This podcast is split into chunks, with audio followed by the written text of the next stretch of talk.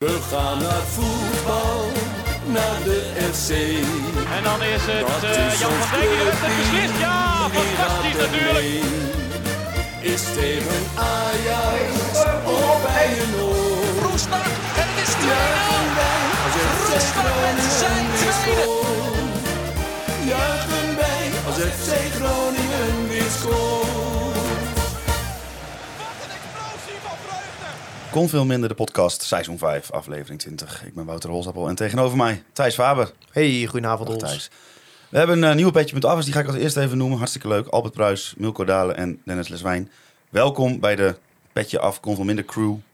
Eh, wil je nou ook content achter de muur en in onze Telegram groep? Ga dan ook naar www.konveelminder.nl. We hebben vandaag een gast, want als het donker is, ga je op zoek naar het licht. Een uitweg, een strohalm. Iets om je aan vast te klampen en iemand die je tranen van je wangen veegt, je zachtjes in slaap wiegt en zegt dat het allemaal wel goed komt. En daarom, welkom Michiel Jongsma. Goeiedag Wouter, wat een intro. Ja, dat is... eh, Ah, het is wel ergens al voor de derde keer dit seizoen. En Ik volgens wou mij net word je zeggen. ook al voor de derde keer aangekondigd als iemand die een beetje nuance in het hele verhaal moet brengen. Ja, en de eerste keer lukte dat nog, de tweede keer wat minder en nu zitten we hier. ja, maar nu... eh, eh, Wat een kutweek, jongens. Jezus. hoe is het met je? Goed, goed. Met mij gaat alles, alles gelukkig beter dan met, eh, met FC Groningen momenteel. Nu, Ja. nu, nu is dat natuurlijk altijd eh, wel een beetje de bedoeling. Want je bent niet, eh, niet FC Groningen supporter omdat je denkt dat het alleen maar altijd goed gaat. Dus eh, nee, het gaat, gaat verder hier prima. Ja, want eh, eh, nou, ik, weet niet meer precies wanneer we je voor het laatst hadden, maar op een gegeven moment was er natuurlijk die winterstop. eh, Fortuna thuis, die laatste wedstrijd. Ja. Hoe heb jij sindsdien Groningen gevolgd?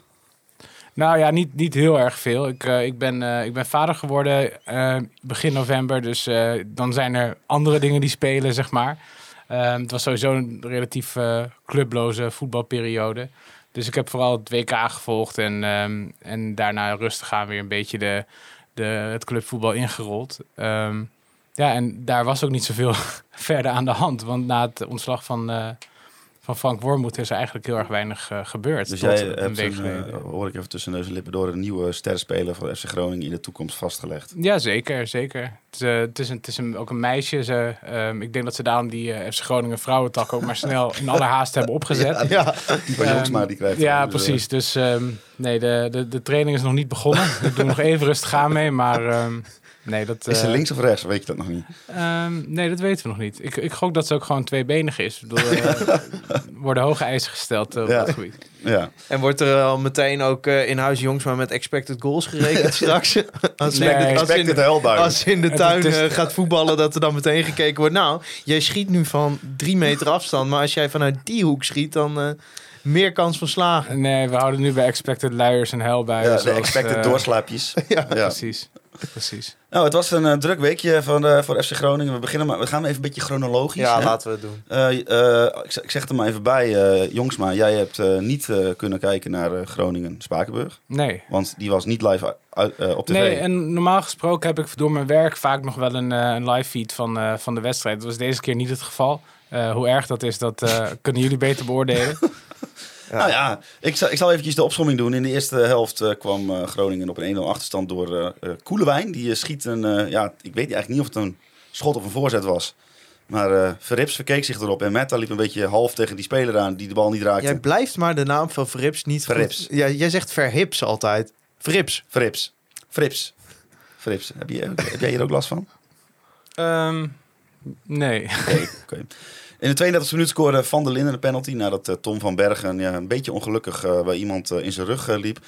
Diezelfde Van der Linden die maakte nog een penalty in de 69e minuut en daarna kwam het twee keer dankelui. Ehm, ja, Thijs, waar moeten we nou beginnen bij deze wedstrijd? Ja, ramp. Een ramp. Rampavond. Ja. Kijk, als jij in de huidige fase waarin je zit... een hele wedstrijd 0-0 staat... en in de 90ste minuut komt Spakenburg een corner binnen... ja, dan kun je zeggen van ja, kut. Ja, pech. Maar je bent gewoon 60 minuten weggespeeld door Spakenburg. En eh, ik wil alvast, want misschien dat er wat Spakenburg supporters zijn die nu gevoel hebben. Hè, de euforie zijn, is wat aan het zakken. We zetten de Groningen podcast op om de euforie weer te beleven. Dus met alle respect voor Spakenburg. En daar hoef je echt niet lichtzinnig over te doen. Dat is gewoon een club die echt in, bijvoorbeeld in de KKD ook wel mee zou kunnen. Maar eh, Groningen thuis eh, moet je hier altijd van winnen. En, en als je dan 60 minuten lang geen schot op doel hebt en gewoon weggespeeld wordt door Spakenburg en dat je eigenlijk nog blij mag zijn dat het door die twee penalties dan 3-0 wordt en niet door eh, alle ruimte die gegeven wordt. Eh, dat er spelers op het veld staan. Ja, bij sommigen had ik echt het gevoel dat ze voor het eerst van hun leven een bal zagen. Ik vind, wat ik wel gek vind is dat we, eh, hoe dat, volgens mij de vorige keer dat we spraken was rond Dordrecht Ja. uit, in de Oh ja. beker. En toen had je het, toen ging het heel slecht en had je het gevoel van, ja, maar dit, dit gaat niet fout, want het niveauverschil is nog dusdanig groot eh, dat het geen problemen mag opleveren. En dat deed het ook helemaal niet. Nee, totaal Ehm, niet zelfs. Nee. Dus het is wel heel schrikbarend dat dat dan hier niet zo is. Terwijl je eigenlijk gewoon een paar maanden verder bent. Wat tijd hebt gehad om met deze selectie weer aan het Mhm. werk te gaan. Ja. Je hoopt een stuk negativiteit weg te hebben doordat er een andere trainer is. En eigenlijk ga je, speel je je slechtste wedstrijd van het seizoen, als ik eh, jullie Ja. eh, zo hoor. Nou, maar dit, dit was zeg maar, dit was geen voetbal wat we hier zagen. Nee. Dit, dit, was, dit, dit, dit ging zeker de eerste 60 minuten. En ik vind met name daarna, kijk, Spakenburg was duidelijk heel hoog druk aan het zetten. En dus na 65 minuten waren die ook wel klaar. En daarom vielen die twee goals ook. Dat had zo nog 3-3 kunnen worden. Dus het was een risicovolle eh, tactiek. Want Spakenburg, eh, die, die zaten in de 60 minuten zaten er al Ja. drie met kramp op het veld. Maar Spakenburg zette heel hoog druk. Ja, en, en dat maakte het voor Groningen eh, onmogelijk om te voetballen. Maar ze bleven wel proberen te voetballen. Ja. En, en Spakenburg wist er gewoon steeds tussen te komen. En ja, ik had in die beginfase al zoiets van... ja, eh, het moet nu even raar lopen en hij ligt er ook in. Maar het, het, het was weer een wedstrijd waarbij je heel goed ziet dat als jij individueel naar een speler kijkt, bijvoorbeeld Balker, zeggen wij, goede centrale verdediger, heeft fantastische eerste seizoen zelf gedraaid, maar die is te druk met zichzelf. Die komt erin in de tweede helft en die zeist gewoon totaal onnodig, zeist hij die gozer gewoon bijna zijn enkels eraf. Ja, maar ja, toen... toen Maar dan zit, dan zit je als voetballer zit je er niet lekker in als Ja, je dat maar kijk ook, kijk die tackle hartstikke dom. Maar kijk wel de situatie die daarvoor ontstaat. Dat, dat Groningen eh, de aanval strandt en binnen twee pasen staat een snelle speler van Spakenburg alleen voor Verrips bijna. Verrips. Verrips, Ja. Verrips. Ja, en dat hij naar buiten gaat en Balken alsnog besluit de tackle in te zetten, Ja. snapte ik ook niet. Ik denk als je op je poten blijft staan, dan, eh, dan, hou je, dan druk je hem naar buiten, kan hij niks meer. Maar goed, Er werden er eh, twee in de rust gewisseld. eh, nou ja, er werden er drie in de rust gewisseld. Maar eentje was van tevoren afgesproken dat hij maar een helft zou spelen. Dat was Ragnar Orlandman Groen. En er werden er nog twee gewisseld. En in het perspraatje wat de volgende dag daarna plaatsvond... eh, eh, wilde eh, Van der Rey niet de, bij naam noemen wie door de ondergrens gingen. Maar toen we vroegen of het wisselbeleid in de rust ermee te maken had... toen zei hij dat dat wel klopt. Ja, dus uh, Soeslof en Casemiro, Ja. eh, daar eh, was eh, qua mentaliteit was Van der Rey zo ontevreden over dat Ja. hij eh, op, op basis van dat besloot te wisselen. Ja, dat kan natuurlijk nooit. Als, als dat inderdaad zo is, dan uh, ja, dat, dat, dat kan je niet overkomen in Be- deze best fase. Wel, best, wel, best wel heftig ook als je bedenkt dat Casemiro juist degene was die Groningen op sleeptouw nam tegen Dordrecht. Ja, ja. ja en Casemiro die vorig seizoen gewoon uh, er ineens stond. Ja. werd nog als argument bijvoorbeeld door Danny Buis ge gebruikt van ja, maar uh, iedereen zegt wel over ervaring, leeftijd dit. Maar kijk, hij staat er meteen. Ja, en die Ja. twee zijn juist twee jongens die onder Danny Buis een, een goede periode Ja. hebben gehad. Hoewel Soeslof al wel wat langer ehm, Ja. niet wat- lekker in zijn Wat daarmee aan de hand wat is. eigenlijk ook best wel bizar is aan deze wedstrijd... is dat, zeg maar, het was echt heel slecht. Daar hoeven we echt niet, geen doekjes omheen te winnen. Er zal niemand eh, ons het kwalijk nemen als we dit echt een verschrikkelijke, afgrijzelijke kutwedstrijd noemen. En nog kun je stellen, als je gewoon puur kijkt naar wat er allemaal gebeurt, dat je nog eigenlijk gewoon door had moeten gaan, ondanks dat het zo slecht was. Ja, Twee Ja. panels weggegeven en eh, in de laatste fase had ze echt nog wel één of twee extra Ja, ballen maar in je kunnen moet niet vergeten, je hebt met 3-0 voor of 3-0 3-0 achter gestaan in eigen huis tegen, een middenmotor uit de tweede divisie. Nou, als je dan als Mark-Jan Vladeris nog niet wakker bent, dan eh, weet ik het ook allemaal niet meer. dit is wel een keer eerder gebeurd, volgens mij onder Van der Looy was dat, of niet? Dat ze 3-0 achterkwamen en daarna alsnog met 3-3 of 4-3 eh, in de beker ook? in de beker. Eh, Tegen, Was dat niet HSC? zou kunnen. We worden nu live Ja. op de oren door allemaal mensen die schreeuwen nu de goede Ja, antwoorden. ja. aan ons. Nee, sukkels, dat was die. Ja, Maar het is, het is wel. En toen, toen wisten ze nog wel te keren. Alleen dat voelde eh, destijds gewoon als geen concentratie. nee. Koppen, kop, kopjes er niet bij. En dan op een gegeven moment, oh ja, het gaat nu wel heel erg verkeerd. Eh, en dat was volgens mij ook eh, in een uitwedstrijd. Waarbij hier natuurlijk ook voor je eigen supporters, Ja. eh, die schreeuwen je op een Ja. gegeven moment niet echt meer naar voren. Die zijn vooral heel erg boos. Ja, ik, ik las dat het eh, in het KNVB-bekertoernooi twee keer eerder was gebeurd dat een eredivisieclub in eigen huis verliest van een eh, amateurvereniging. Dus dat was volgens mij een paar jaar geleden heeft Emmen een keer verloren in eigen huis van Jodan Boys uit mijn hoofd. Ja. En eh, het is volgens mij Go Ahead een keer overkomen. Ja, maar ja, dan nog. Het zegt wel genoeg dat je het op één hand kan tellen dat dit soort dingen gebeuren. En eh, ja, het hoort niet. Het is eh, op een of andere manier eh, merkte ik aan mezelf donderdag dat ik er een beetje om lachte. Ja? Maar met name omdat het zo enorm pijnlijk is. Ja, dat je een beetje jouw kopingsmechanisme Ja. gaat, gaat lachen. Een beetje, je, je lacht maar je helpt, zeg maar. Dat, eh, Nou, ik was niet fysiek aan het huilen, maar ik merk wel dat deze hele situatie wel enorm pijnlijk is, hoor. Want het is zeg maar... Ik heb ook niet vaak, en mensen die dit luisteren, die kennen mij natuurlijk alleen maar als het over FC Groningen gaat. Maar ik heb niet vaak dat ik FC Groningen, zeg maar, mee naar bed neem. Dat ik in bed lig en dan aan FC Groningen denk. Maar ik had eh, donderdag... eh, avond en ik merkte ook dat ik er vrijdagochtend mee... Dat ik echt denk, jezus, waar, waar zijn we beland met z'n allen, joh? Het is eigenlijk in korte tijd zo gierend uit de klauwen gelopen. En ja, ik was aan het begin van dit seizoen al heel cynisch over, eh, of, of heel pessimistisch over, dit, over deze selectie. Eh, ja, en nu ga ik niet zeggen van nou, ik heb gelijk gehad, want ja, voor hetzelfde geld had ik ongelijk gekregen. Maar, eh, maar dit was wel echt dat ik denk, ja, maar wat nu ook, hè? Want hè, we roepen wel, ja, met één of twee versterkingen komt het wel weer goed. Maar ik had naar Spakenburg echt zoiets van, ja, Ja. volgens mij moet je eigenlijk gewoon het hele elftal wisselen. De Ultra's die hadden ook iets eh, tijdens Spakenburg. Die gingen namelijk om de, rond de 70ste minuut volgens mij. Na, na die 3-1 trokken ze al hun doeken, trokken ze weg. En eh, vertrokken eh, voor... Nou, ik weet niet of ze vertrokken trouwens. Maar in ieder geval na de wedstrijd was het een beetje onrustig buiten.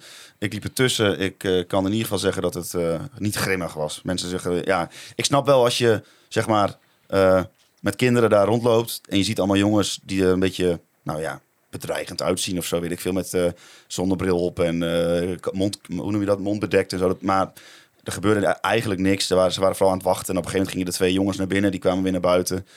die, ja, die probeerden zich verstaanbaar te maken. Die hadden met Flederis en Gudde gesproken. Maar eigenlijk, ik en alle mensen die om mij heen stonden... eh, konden daar niet zoveel van maken. En toen ging iedereen ook weer weg. Het was eigenlijk, gebeurde eigenlijk niet zoveel. Ja, Jij was binnen, Thijs. eh, Ja, want ik, ik zat, eh, ik zat, op, ik zat in, in eh, Skybox van onze sponsor Toupé. Oh.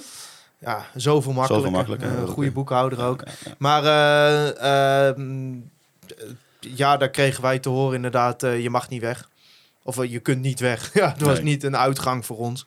Later hebben ze daar nog een alternatieve uitgang. Maar ja, we hebben het daar zo laat gemaakt in die box... dat ik gewoon lekker via de hoofdingang naar buiten kon. Maar, eh, maar inderdaad, daar heerst wel een rare sfeer hoor. Want eh Gudde liep daar ook rond op de gang. En eh, ja, er was natuurlijk tijdens de wedstrijd... waren er ook al wat dingen dat er met bier gegooid werd en zo. Dus eh, de sfeer was daar wel raar. Liep ook allemaal politie over de gang daar en zo. Niet om te patrouilleren of zo, maar gewoon er was politie binnen. Ja. Want die commandokamer zit daar op dezelfde verdieping. Dus eh, ja, het was wel eh, anders dan normaal. Maar ja, wat, de verhalen die ik hoor van mensen die er ook stonden naast jou... dat het niet echt grimmig was. Ja, er werd gezongen om Flederis vertrek. Ja, dat Ja. vind ik niet zo gek. Nee. Ik sta dan altijd wel een beetje zo te analyseren in mijn hoofd van... Ja, er staan er, of, nou, niet allemaal volwassen, maar heel veel volwassen mannen te zingen om het vertrek van iemand, van iemands baan. Dat Ja, ik kan, ja, maar ik kan de emotie heel Ik goed ook. begrijpen en ik voel die emotie eh, ook. Ja, ja, ja. Maar goed, Eh, we eh, gaan, Michiel, jij was niet bij Spakenburg, dus daarom Nee, Nee, daarom niks... gaan we door naar zondag. kunnen zeggen. En daarvoor wil ik eerst eh, naar de, het volgende. Het Online Retail Company moment van de week.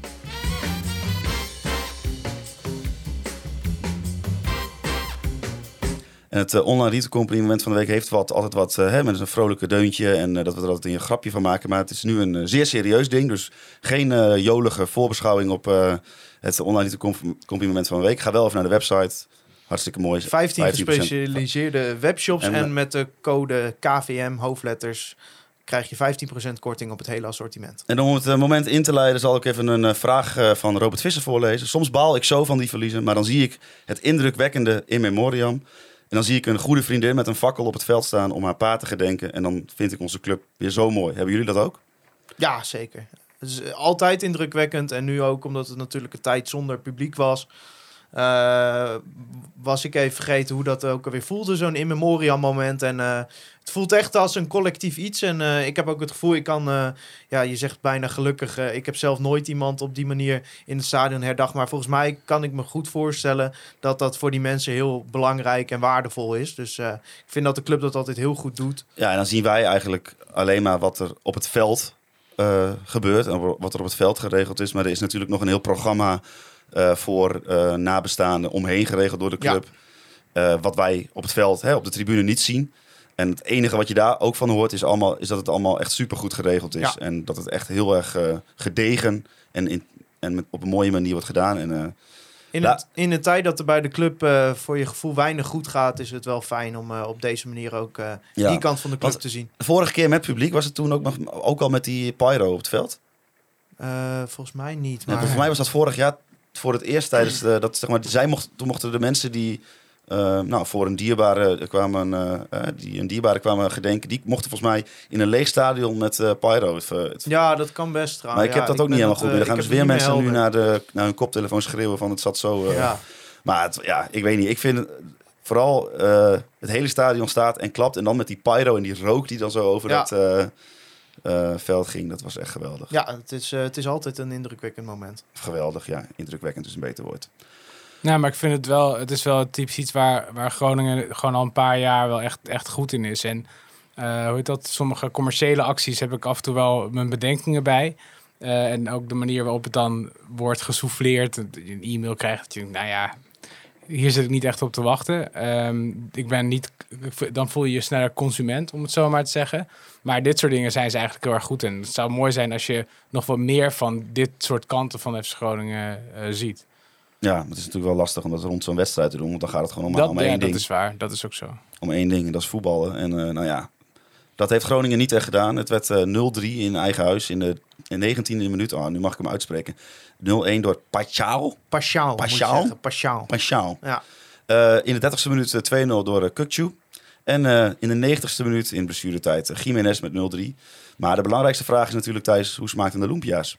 Ik heb eh, geen hoepja's gehad. Geen Lumpia's gehad. Nee, jongen, jij wel? Ja, Was lekker? ja. Ik stond naast Jeffrey, die zei ik had ze de helft kleiner verwacht. Oh, dat hoort hij vaker. God. Beetje koffiecorner humor dit. Ja. maar nee, dat was eh, top. Dus eh, ja, nee, ik, eh, eh, ik, ik vind dat een hele goede horeca-actie. Maar dan nu, ja, toch maar het spel. Jij zit te kijken thuis, denk ik? Of Ja, was je zeker. het stadion? Nee, ik kijk deze even thuis, ja. Hoe heb jij naar de eerste helft zitten kijken? Ehm, ja, redelijk onverschillig zou ik bijna zeggen. De eerste 10, 15 minuten denk je nog van, nou, het valt best wel mee. Het, is wel, wel, het ziet er wel oké uit. Ehm, zonder dat er heel veel dreiging was. Ja, en dan kom je er op een gegeven moment achter, ja, Feyenoord is vooral het eerste kwartier bezig geweest om te kijken waar de looplijnen liggen, waar de ruimtes komen, wat de patronen zijn die ze kunnen uitbuiten. Nou, dat werd daarna eventjes heel vakkundig gedaan en toen eh, kon, het gas, eh, kon- het gas er weer af. Ja, heel bizar. In de zin van eh, hoe, weinig, ja, hoe weinig Groningen eigenlijk creëerde op de momenten dat ze het initiatief kregen. En hoe gemakkelijk eh, Feyenoord de, ga- de gaten die vielen wist, wist te gebruiken. En ja, dat je kwalitatief minder bent, dat is wel snel duidelijk. Dat Feyenoord echt een goed voetballende ploeg is, dat, dat werd ook nog maar eens onderstreept. Maar ja, als dit het resultaat is van, eh, van een paar maanden, of wat is het, zoiets, twee, twee maanden voorbereiding op de Ja. tweede seizoenshelft. En je ziet spelers die op een andere positie staan dan, dan dat ze eerder hebben gestaan. Sowieso was het, eh, was het stevig tellen qua spelers waarvan je dacht... Goh, ja, waar speelde die een jaar geleden ook alweer? Ja. Met Daals linksbuiten, Oramangoen linksbuiten natuurlijk. En ehm Casemiro centraal achterin. Eh, en op welke posities zij nu werden eh, gepositioneerd. Ja, ik snap best wel waarom je het probeert. En ik denk dat, dat die jongens op die positie misschien ook wel eh, het beste tot uiting zouden kunnen komen. Casemiro daar gelaten. Ehm, maar ja, als er nog geen, geen eh, automatisme in zitten, als spelers zelf nog niet eens weten wat ze moeten doen met een, eh, met een eh, het overtal situatie op de flank, om maar iets te noemen. Ja, waarom probeer je dat dan op deze, in deze fase van het seizoen en helemaal met de week die je net hebt gehad tegen Excelsior en Spakenburg? Ja, even los van de wedstrijd tegen Feyenoord, maar wel die meerekenend. Wat vind jij überhaupt van de keuze om Orland Mangroen ineens op die zespositie te zetten? Nou, ik, ik weet niet of ik het hier toen heb gezegd. Maar volgens mij heb ik wel een keer laten vallen dat ik wel denk dat hij op die positie de meeste potentie heeft. Omdat hij, het is een hele goede dribbelaar. Hij kan redelijk balvast zijn. Ehm, en eh, hij heeft gewoon, gewoon echt een goed loopvermogen. Eh, het is natuurlijk ook niet echt een kleine jongen. Er zit best wel wat lengte op.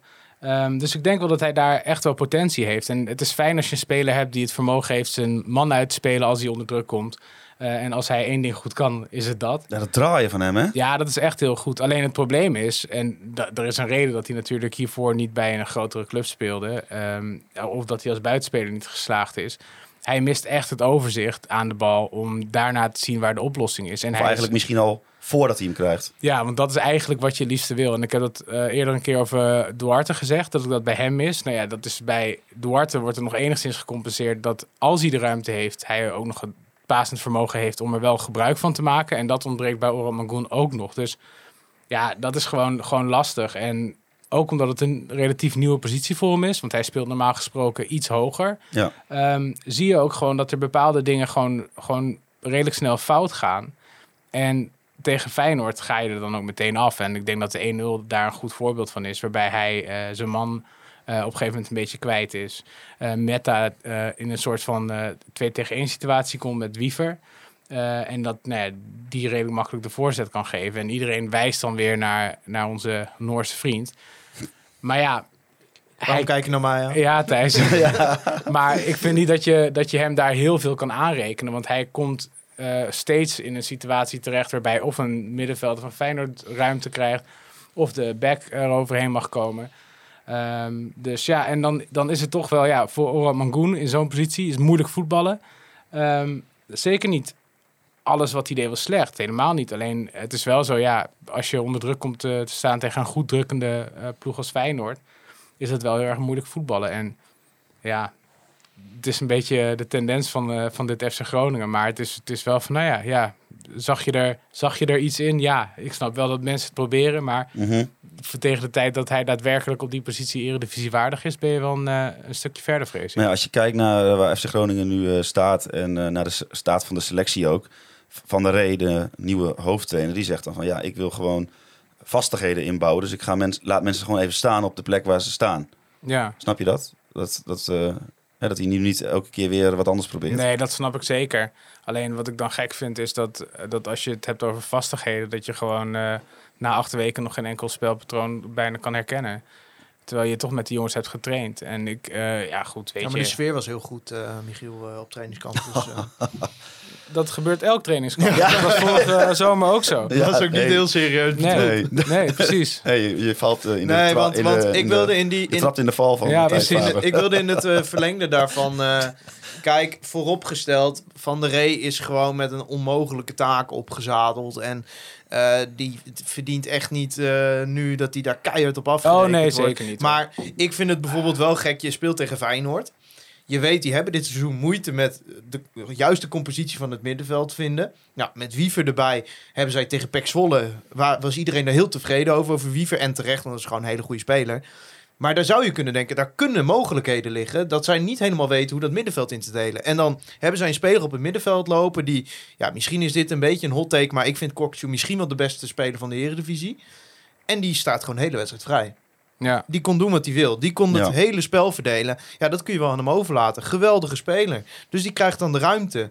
Ja, en, en nou ja, dat, dat uitzicht dan in dat bij die 2-0 nul druk op Kukcu. Terwijl ik denk, ja, die schiet de ene naar de andere bal de normaal Hij gesproken. schoot in. deze wel heel lekker binnen. Ja, dit was gewoon een goed schot. Maar dat kan hij ook heel Ja, goed. ja, ja. Maar Wiever heeft ook een aantal schotmogelijkheden gehad. ja, maar wat, wat ik eigenlijk... Maar wat eh, is het idee dan eh, geweest om, om Kukcu op te vangen? Want ik denk als je een analyse maakt van Feyenoord... dan ga je toch eerst kijken hoe gaan we Kukcu oplossen. Ja, maar ik denk niet dat Groningen momenteel de luxe heeft om te denken van nou ja, dat is het enige probleem waar we tegenaan lopen. Dus momenteel, weet je, bijna op elke positie heb je een probleem. Eh, ja. Dus op zich, hoe dat Pieter Zwart had er een, eh, had er een eh, kort stukje over, over getikt op VI. Wat wel terecht was van, nou ja, er was, er was wel, een, wel een plan om, eh, om, om Valente die druk in eerste instantie op, op, op Wiever dan te laten zetten. En dan Casemiro en Ora Mangoen op, eh, op, eh, op Wiever en Simon, of nee, op uh, en Simanski te zetten. Ja, niet per se super onlogisch. Alleen helemaal tegen een team met intelligente middenvelders. Want of het allemaal klopt is een tweede. Maar Wiever is een hele intelligente speler. Dat zie je aan alles. Kukcu is ook een hele intelligente speler. Simanski ook. Die gaan, die gaan deze puzzel wel leggen op een gegeven moment in zo'n wedstrijd. En dat is wat voor mijn gevoel ook gebeurde. Na tien minuten, een kwartier, dat zij dachten van... oké, als wij wat meer gewoon, eh gewoon loopacties naar voren maken... dan wordt Kukcu wat sneller, wordt wat, sneller vrijgespeeld... Eh, en dan kunnen we op die manier het spel regisseren. En in, in dat opzicht is het ook best wel leerzaam. Want dit zijn typisch problemen waar Groningen ook vaak genoeg tegenaan is gelopen met Duarte. Ehm, maar goed, die is er momenteel niet. Dus eh, Nee, die is schijnt er ook niet zo, niet zo best voor te staan fysiek. Dus dat je nog wel even. nee, maar, maar eh, het was wel heel pijnlijk om te zien dat eigenlijk dat overgeven, die onderlinge afspraken, ja. Ja. daar, daar klopt op een gegeven moment weinig meer van. En Ja. Van der Rey zei er zelf over van... eh, ja, we maakten geen kans, dat was duidelijk. Maar het team viel niet uit elkaar. Vonden, dat, vonden jullie dat ook? Of is, dat, gewoon, ik- ik is, kijk- dat gewoon, is dat gewoon een uitspraak eh, eh, Ja, wa- om, om, om vertrouwen in je Kijk, groep uit te elke keer als ik Van der Rey eh, tegenwoordig voor een camera zie staan, dan, eh, dan wil je hem eigenlijk over zijn kale bolletje aaien. Dan denk je, ja, het is, je, het is, ja het is, hij, is er ook, hij is er ook maar gewoon gaan staan, hè? Hij heeft zijn verantwoordelijkheid wel genomen, maar, maar, maar het, ja, het, het heeft een beetje iets sneus. Hij moet elke week een nieuw excuus verzinnen. Maar de onderliggende problemen is gewoon dat deze selectie niet goed genoeg Ik vind, is. het, ik vind het wel moeilijk. Want kijk, eh, aan de ene kant ben ik dat wel met je eens. En ik eh, ben ook helemaal niet, eh niet ervoor om nu in één keer eh, radicaal iets anders met de trainer te proberen. Maar hij is wel al een half jaar betrokken bij deze selectie. Dus hij zou moeten weten wat deze selectie kan. Wat, wat, wat voor jongens hij, hij heeft. Eh, waar, de, waar de sterkte ligt, waar de zwaktes liggen. En ik heb nou niet het gevoel dat eh, dat, dat wordt weerspiegeld door hoe het momenteel staat. Want je loopt gewoon tegen een paar best wel kinderlijke eh, dingen weer aan. Je ziet dat op de flanken het redelijk gemakkelijk is om de backs te isoleren. Van Gelderen liep er tegenaan. Meta liep er tegenaan. Terwijl je al weet dat dat jongens zijn die hebben niet heel veel ervaring op het hoogste niveau. En helemaal niet in de eredivisie. Dus daar moet je op een gegeven moment iets, iets voor gaan verzinnen. En toch valt eigenlijk gewoon, vooral ook om de centrale verdedigers heen, ongelooflijk veel ruimte. eh, waar Feyenoord heel slim gebruik van maakt. Want in de halfruimte zie je steeds Wiever opduiken, zie je Simanski opduiken. Eh, vervolgens gaat die hele, hele middenveld probeert maar eh, daar druk te zetten. Valt er een gat voor Kukcu, ja goed, dan komt die 2-0.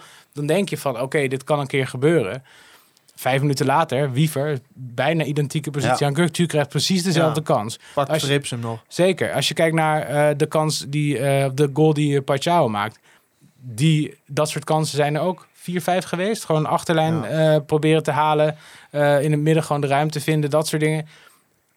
Het was in dat opzicht gewoon niet zoveel. En dan geeft de tweede helft voor je gevoel nog wat meer hoop. omdat je een paar kansjes Ik had krijgt. ook wel het gevoel dat Feyenoord zoiets had van, Precies. had van jongens volgende week klassieker. Laten we vooral niet tegen blessures aanlopen en gewoon lekker doorvoetballen. Want eh, op een gegeven moment kwamen ze wel aan het voetballen. Feyenoord heeft 30 voorzetten gegeven deze Ja. wedstrijd. 30. Ja, en het Eh, was ook... Weet je het- hoeveel Groningen?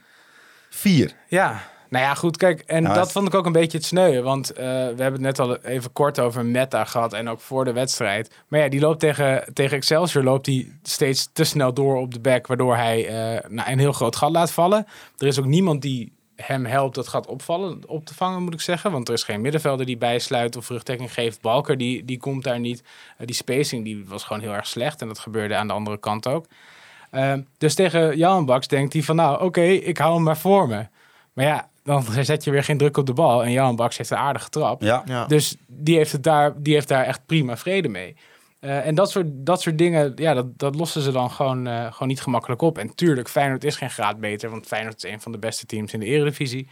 Eh, Ik denk momenteel qua Zeker. spel de beste. Ja. Ja. Ehm, en, en dan kan het ook wel een keer gebeuren. Alleen, eh, ja, andere teams kijken ook eh, naar de eredivisie, zeg maar. Die er zelf in spelen. Dus die zien ook wat hier gebeurt en waar de mogelijkheden liggen.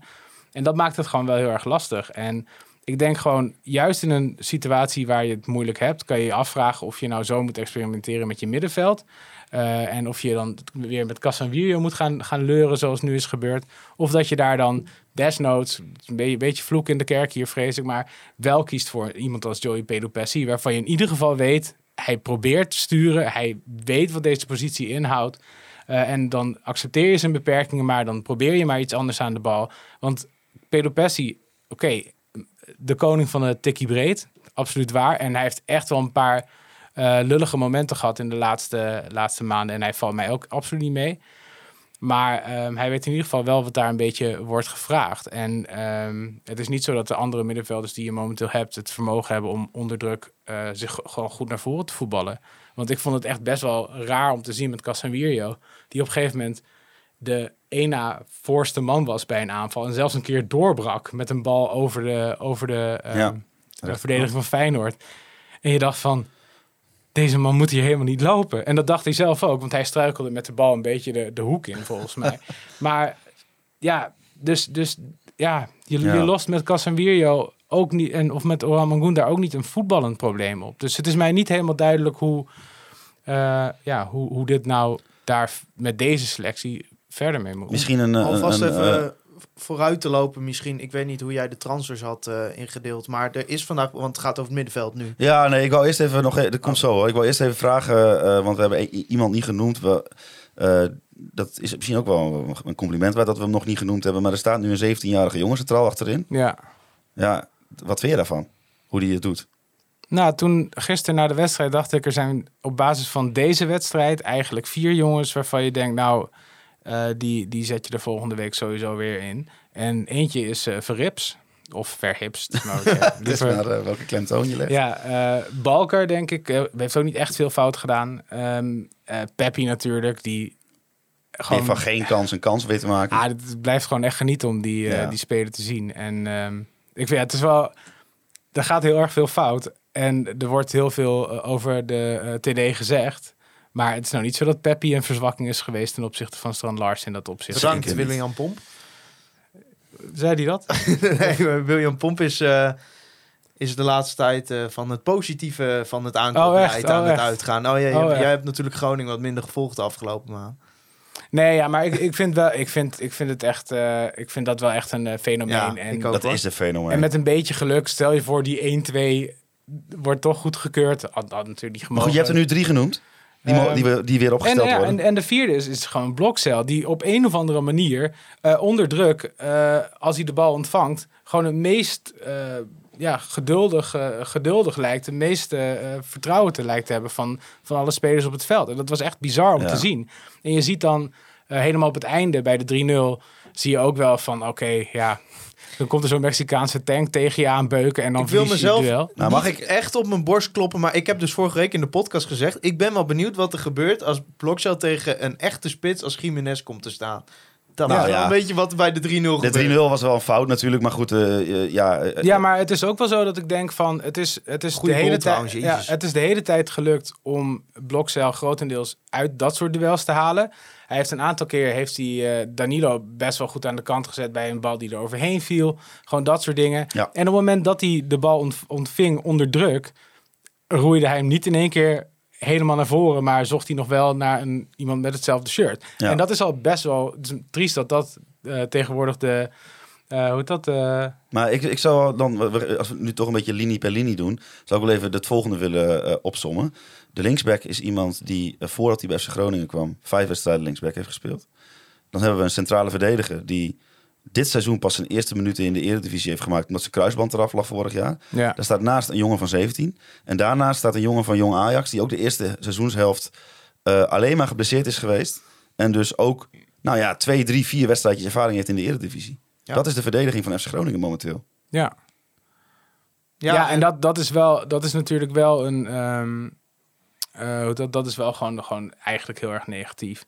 Eh, dat daar dat zoiets er staat. Helemaal als je bedenkt dan dat degene met ervaring die je hebt teruggehaald, eh, het gewoon eh, moeilijk vindt om met de aanvoerdersband om te spelen. Omdat hij al genoeg heeft aan zichzelf en Mike de Wierik. Dus de ervaren speler die je voor die linie hebt, Ja. is niet het soort ervaren speler die je er graag bij hebt. Nee, maar ik wil ook wel, zeg maar, Balken straalt uit alsof hij al tien jaar Eredivisie speelt, vind ik. Gewoon in zijn voorkomen.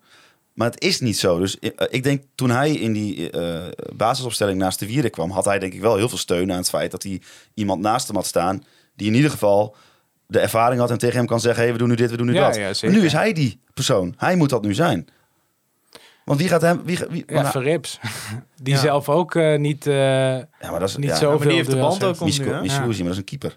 Ja. ja, maar die kan wel van achteruit coachen. Tuurlijk, natuurlijk. maar ja, de leider van de verdediging is nu iemand die een half jaar weer speelt. Naast... Hij zei bij Nee, ons in de podcast in de zomer, zei hij van ja, ik hoop dat ik in de winter, eh, dat ik dan weer topfit ben om alles te kunnen spelen. En hij heeft het hele, hij heeft echt bijna niks gemist. Nee, nee, dat is ook zo. Maar ik vond ook, als je kijkt naar, naar, eh, naar duo Balker-Blokcel, het valt mij echt niks tegen. Complementair ook. Ja, het, het past goed bij elkaar. Je hebt gewoon zoiets van, nou, Balker moet die duels dan maar aangaan. En in dit geval, Jiménez, is gewoon een hele goede spits. Die zocht ook Blokcel wel een beetje op. En op het moment dat dat gebeurt, ja. weet je, hij keert. En dan is het ook wel, eh, hoe heet dat? Orad Mangoen loopt niet door. Want op het moment dat dat duel daar eh, plaatsvindt, een beetje centrale verdedigende middenvelder denkt, oké, ik moet zorgen dat de rugdekking komt, maar dat gebeurde niet. Eh, Balker zat daar zelf ook niet, niet helemaal lekker tegenaan. En de enige die echt nog iets probeerde, Thijs, om daar iets aan te doen, was Meta. Die probeerde met een sliding nog Ja. eh, ervoor. eh. nee, dat is te flauw. Maar Nee, mag eh, hoor. Hoe heet dat? Ehm, Ja, misschien context. Ik heb hem eh, op mijn Twitter-account tijdens de wedstrijd... een van de slechtste spelers die de afgelopen 15 jaar een FC Groningen shirt heeft gedragen, genoemd. En daar Ja. sta ik ook achter. Ja, ik ben het daar niet mee eens. Ik bedoel, ik, ik zie ook wel dat het momenteel lang niet goed genoeg is. Alleen, eh hoe heet dat? Ja, ik vind, ik vind dat hij... En ik heb Spakenburg dus niet gezien, dus daar kan ik eh, niets over zeggen. Maar ik Nee, vind, dat, dat snap ik waarom je eh, het volgende ik, vind, ik, ik, vind- ik vind dat hij tegen Feyenoord eh, gewoon gezien, zijn omst gezien de omstandigheden het niet eens zo slecht heeft gedaan. En dat gevoel heb ik het hele seizoen al. Dat het Ja. gewoon, het is niet goed genoeg. Ehm, maar dat geldt voor de hele, hele Ja, maar je legt Nou, er wel om even 1,2 miljoen voor neer deze zomer, hè? Ja, tuurlijk. Maar ik heb wel het gevoel dat hij iemand is die echt, echt wel constant aan zichzelf werkt. Dat je echt niet hoeft te twijfelen of hij een goede prof is. Eh, allemaal dat Nee, soort dat dingen. ik- maar daar twijfel ik ook niet aan. Maar ik twijfel Eh, aan of het te je, verdedigen je, zie- is. je, ziet, je ziet dat hij een aantal keer ook nog gewoon dreigend is aanvallend tegen... dat, eh, dat tegen heeft hij Ja, wel. maar ja. is het een linksback? Dat weet je niet. Dat weet je niet. Nou, ik zou dat fijn vinden in een viermansverdediging. Dat je het wel weet. Ja, dat snap ik. Dat zou ik ook Nou ja, fijn goed, vinden. kijk, we, we, we kunnen de, de discussie uh, maar als je, het- als, eindeloos je, het- als je het wil maar- hebben over, als je het wil hebben over, over linksbacks aankopen de afgelopen vier, vier, vijf jaar. Ja, goed, je haalt, je haalt Kelly. Hoeven we denk ik ook niet echt eh, over te hebben of, die, eh, of die goed genoeg is. Je hebt Meta. Je hebt het geluk gehad dat je Goedmundsson ooit eh hebt gehaald als, li- als linksvoor. Die in één keer een goede linksback eh, lijkt. Je hebt Meijer uit je eigen jeugd. Je hebt Van Hintem nou ja, noodverband. Beter dan, dan verwacht, maar eigenlijk eh, tekenend dat hij zoveel heeft gespeeld voor hoe slecht die positie bezet is geweest. Ja, en op rechts is dat een beetje hetzelfde. Ja, en ik- hoewel, ja, ik, hoewel ik dus wel Maar vertrouwen in Van Gelder Op zich, ik denk dat, eh, zeg maar, je kunt wel één of twee van dat soort jongens rond hebben lopen die Ja, maar zeg maar, aan een nieuwe plek moeten, eh, aan moeten wennen. En Oh zo. ja, we hebben niet eens genoemd, maar Dankelaar stond rechts buiten. Ja, dan luister Ja. nog buiten. Ja, maar dat, nou, het is wel grappig. Ik heb het even uitgerekend. Hè? Oh. Eh, in de basisopstelling van eh, zondag stonden negen spelers die door Markje Vladeris eh, ooit zijn aangekocht. Acht veldspelers en twee jeugdspelers dus ook nog. En van die acht spelers stonden vier spelers op de positie waar ze door Markje Vladeris voor zijn aangekocht. En dat heb ik gecheckt door zeg maar, het bericht waarin be- bekend Ja. werd gemaakt waar ze speelden, de uitleg van Markje Vladeris. Dus je had Casemiro, is als centrale verdediger gehaald. Die stond nu op het middenveld. Eh, je hebt, ehm, even denken. Dankelui. Ja. Die stond op rechtsbuiten, was ooit als rechtsback gehaald. Orhan Groen heeft hij als flankspeler gehaald. Stond nu eh, op het middenveld. En je had Kruger, die heeft hij eh, als spits gehaald. Stond nu aan de linkerkant. Ja, dat, het wel- zegt wel veel dat... dat, Het dat zegt wel veel over jouw eh, afkeer tegen het beleid van Mark-Jan Vladeers. Dat je dit helemaal gaat factchecken. ja, maar ja, het is... Ja, wil ik ook nog een kleine kanttekening dat Casemiro werd gehaald om, om ook, ook eventueel rechtsback of op een middenveld eh, concurrentie aan te gaan. Ja. En dat het eh, ja, maar bij, hij bij de Kruger, basis Kruger een ook- beetje op 8, hè? Hij staat wel een beetje op 8. Ja, zeker. Hij staat niet op 6. Nee, dat ben ik met je eens. Ja. Dat ben ik met je eens. Maar Ehm, dat, eh, ja, dan- maar dat zegt toch heel veel op. Zeg maar, het, is, het zijn allemaal noodgrepen. Op een gegeven moment komt eh, Van Bergen erin, wat in de jeugd de spits was, die wel eens op rechts speelde. Die ging op links spelen. Eh Soeslof staat structureel. eh, ja, nou ja, wat is zijn positie eigenlijk? Ehm Dankelui, die moest toen ineens op het middenveld komen te spelen tegen Feyenoord. Dan moet Casemiro weer naar rechtsback. Ga- Gaf ook, de, gaf ook zo'n beetje de beste paas Ja, van die de bal wedstrijd. Peppy, ja. ja. Ja, maar het, de flanken zijn zo slecht bezet dat gewoon je moet elke keer de spelers neerzetten Ja. die ja en niemand heeft ook diepte. Hè? Er is, Feyenoord hoeft nergens rekening mee te houden. Die Pedersen die stond praktisch rechts buiten. Die hoeft daar geen rekening mee te houden. Want Kruger is toch niet snel genoeg. Die haalt hij wel in. Nou, dat is niet eens het grootste probleem in mijn ogen. Het probleem is ook dat er gewoon niemand is bij Groningen die zo'n bal kan geven op dit moment. Want er is niemand die over 30, 40 meter een, eh, een paas kan Nee. geven. Nee, ik heb Kukçu ballen zien geven. Dat ik denk, ja, er is niemand in deze selectie die dit kan. Nee. Voordat we naar de transfergeruchten gaan, die toch al steeds hardnekkiger worden. Ehm, Maar heel even kort nog wat je over Feyenoord. Ik, ik keek op een gegeven moment eh, gewoon even, even de, dus de statistieken door. Eh, en ik zag ook gewoon dat op dat moment had, had, deed Feyenoord redelijk rustig aan. Ik denk dat het 70ste minuut was of zo. Dat stonden ze op 23 doelpogingen. En Groningen op 4. ja, En ik dacht echt van, wat je net ook over die voorzitter zei. Het voelt gewoon niet eens alsof Feyenoord zo erg zijn best aan het doen is. Alleen, het is zo'n groot verschil. Dat is niet en, normaal. En op het moment dat Feyenoord de, dat de concentratie wat verslapt... kom je nog steeds eigenlijk alleen maar door de omschakeling... en een bal die er doorheen glijdt of wat dan ook... kom je aan een kans. Dat is toch onvoorstelbaar? je hebt in principe, totdat eh, die eh, Van der Rey wisselde, heb je gewoon geen schoten op doel gehad. Geen Nee. schoten gehad. Eén af, afzwaaien van Peppi en voor de rest niks. En toen nou, werd er gewisseld en toen no- uiteindelijk nog een paar schoten. Een stuk of vier, vijf of zo. Ja. Maar helemaal niks. Gewoon echt niks. Ja, maar wie dan ook, hè? Als je naar de basis kijkt. Kruger heeft niet de explosiviteit. Kruger werkt heel hard. Is ook nog niet fit, voor mijn gevoel. Eh, aan de rechterkant begint Dankelui. Dan Dankelui heeft de mazzel dat hij best wel snel is en best wel een goede voorzet heeft. Ja, Matthijs, als de, hij niet onder druk gezet de, de, wordt. re- de linksback van Feyenoord eh voorbij spelen met één eh tikkie en dan een voorzet geven is iets anders dan die van Spakenburg. Want Ja, dat deed hij dat dus. Spakenburg natuurlijk uitstekend. Maar ja, nou, ik je- vind wel eens dat Dankelui eh, onterecht hoon krijgt. Omdat ik vind het niet zo'n slechte speler Nee, als mensen doen voordoen. Nee, eh, maar doen ja. voorkomen. Maar het, is, het zegt natuurlijk heel veel als dat je flanken zijn. Je zult Ricardo Peppi zijn. Ik vind Ja. Dankela heel slecht in de buurt van zijn eigen doel. Maar in Nou, de buurt, heel slecht. over hij, de- hij over is de- verdedigend zwak. ik vind hem over de middenlijn vind ik hem een zeer nuttige speler. Ja, ik ben ook niet voor hem verkopen. Ik vind hem zeker in de huidige fase eh, heel nuttig. Ja, maar het Maar is, wel- het is niet- Het is niet je Ja, basisspeler. maar je, toch? ga- hij gaat je niet in de eredivisie houden. Nee. En dat, en, Maar dat- het, het voelt, het, wat, wat het momenteel ook wel een beetje is. Kijk, hij krijgt die basisplaats. En hij komt op mij over. Ik, ik heb verder geen, geen idee of het echt zo is. Maar als iemand die echt wel er altijd voor gaat. ja. eh, gewoon voor daarin Danny echt Buis een ook, voorbeeldige prof. Ja. Ja. Dat is gewoon ook wel ergens natuurlijk wat je, wat je nu nodig hebt. Ja. Dus het is ergens ook wel begrijpelijk dat je het dan een keer, dat je hem een keer probeert. Ja, Ja. dat je, dat je, maar ja, hij, hij op een gegeven moment bij die, eh, bij die 2-0, hij staat ook gewoon rugdekking te geven aan Van Gelderen daar. Doet gewoon hartstikke erg zijn best. Maar ja, is dat wel de positie waar hij, waar hij op dat moment moet staan?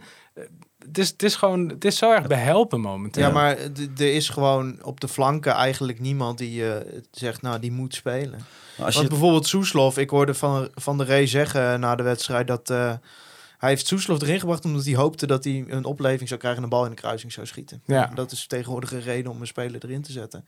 En dat bedoel ik niet als, als zeg maar om van de Rey op aan te pakken, maar gewoon dat is gewoon de huidige staat van dit elftal. Je moet hopen op een opvlieging. want Soeslof is ook gewoon, ja, wat daarmee aan de hand Ja. is, dat kun je van de buitenkant natuurlijk niet helemaal zien, maar het is... Die moet heel goed gaan oppassen dat hij niet eh, het gevallen talent gaat worden.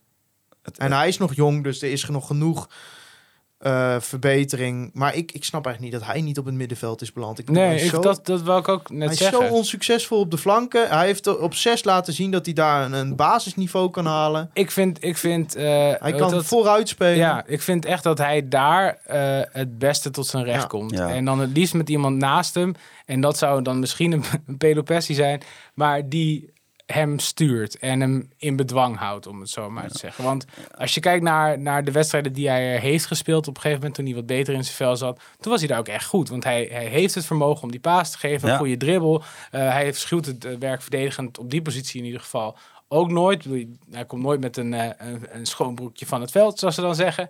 Dat, dat zou voor hem een goede positie zijn. Ja, ik heb de jongen nooit zo persoonlijk gesproken, maar als je, nou ja, vooral heb jij, dat heb jij dan niet gezien, dus dat is misschien een beetje flauw, maar tegen Spakenburg, hij was zo ongelooflijk geforceerd op zoek om zes man uit te spelen en die bal in de kruising te schieten. En het lukte gewoon niet. En maar hij heeft eerder met Danny Buis die en hij ging gehad. maar hè? door Ja. en hij ging maar door met acties maken. Maar volgens mij is dan, is dan je zelfbeeld als speler niet helemaal goed. Nee, maar dat, was hij toen ook al een Ja, probleem. maar Danny Buis heeft hem in het gereel gekregen. Ja, Ja. en dat is ook wat tekenend dat Casemiro en eh Soeslof worden gewisseld.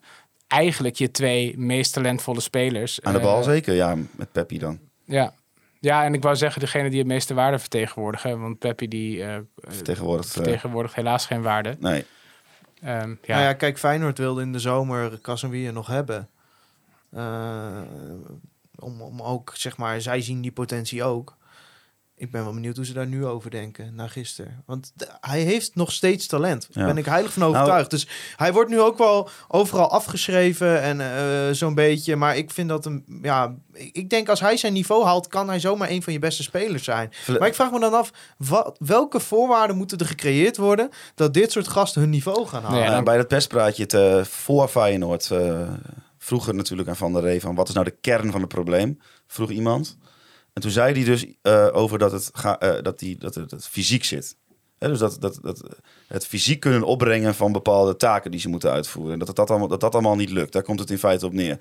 En wat ik daar een klein beetje doorheen hoorde, is dat het misschien niet alleen fysiek is, maar ook dat die jongens mentaal niet volwassen slash prof slash goed in hun vel zitten genoeg zijn om de taken die ze hebben constant op een hoge intensiteit uit te voeren. Dat het gewoon ook tussen de, tussen de oren gewoon... Ja, dat is niet zo gek als je er met drie keer wint en daarvoor ook al zeven keer bij verliest. Ja, Maar Maar dat, dat, dat, gevoel had je ook wel. Dat, dat ehm, nou ja, gewoon Casemiro bij die eh, 2-0 van Kuxu, dat hij gewoon mentaal uitging. ja, Want maar hij, hij, op een gegeven moment, hij, hij loopt mee. En op een gegeven moment staat Kuxu daar helemaal vrij. En hij staat in de 16 eigenlijk gewoon lucht te dekken. Dat je denkt, ja, weet je, dat je denkt van, je, je, hebt, je hebt niet eens nagedacht bij waarom je hier staat. Nee, maar eh, het is. Mensen zeggen dan wel eens, of de mensen zeggen, je hoort wel van, nou, eh, er moet wat meer eh, pit in en er moet een keer eentje. Hè? Ik, eh, dat gevoel heb je als supporter ook als je op de tribune staat van, nou, na een half uur eh kegel er maar eens een keer eentje Ja. over de zijlijn, weet je wel. Maar volgens mij wordt daar best wel licht over gedacht. Voor mij is dat echt wel, als je in zo'n negatieve spiraal zit als team, qua resultaten, dan moet je volgens mij ook echt weer trainen om mentaal klaar te zijn om zo'n wedstrijd op die manier aan te vliegen. Dat, volgens mij lukt dat niet zomaar. Nee, maar ik denk dat het in dat opzicht ook wel heel tekenend is dat, eh dat Blokzeil en ook Van Bergen gewoon voelen als, eh, als, als prima eredivisie-spelers in vergelijking Ja. met de huidige selectie.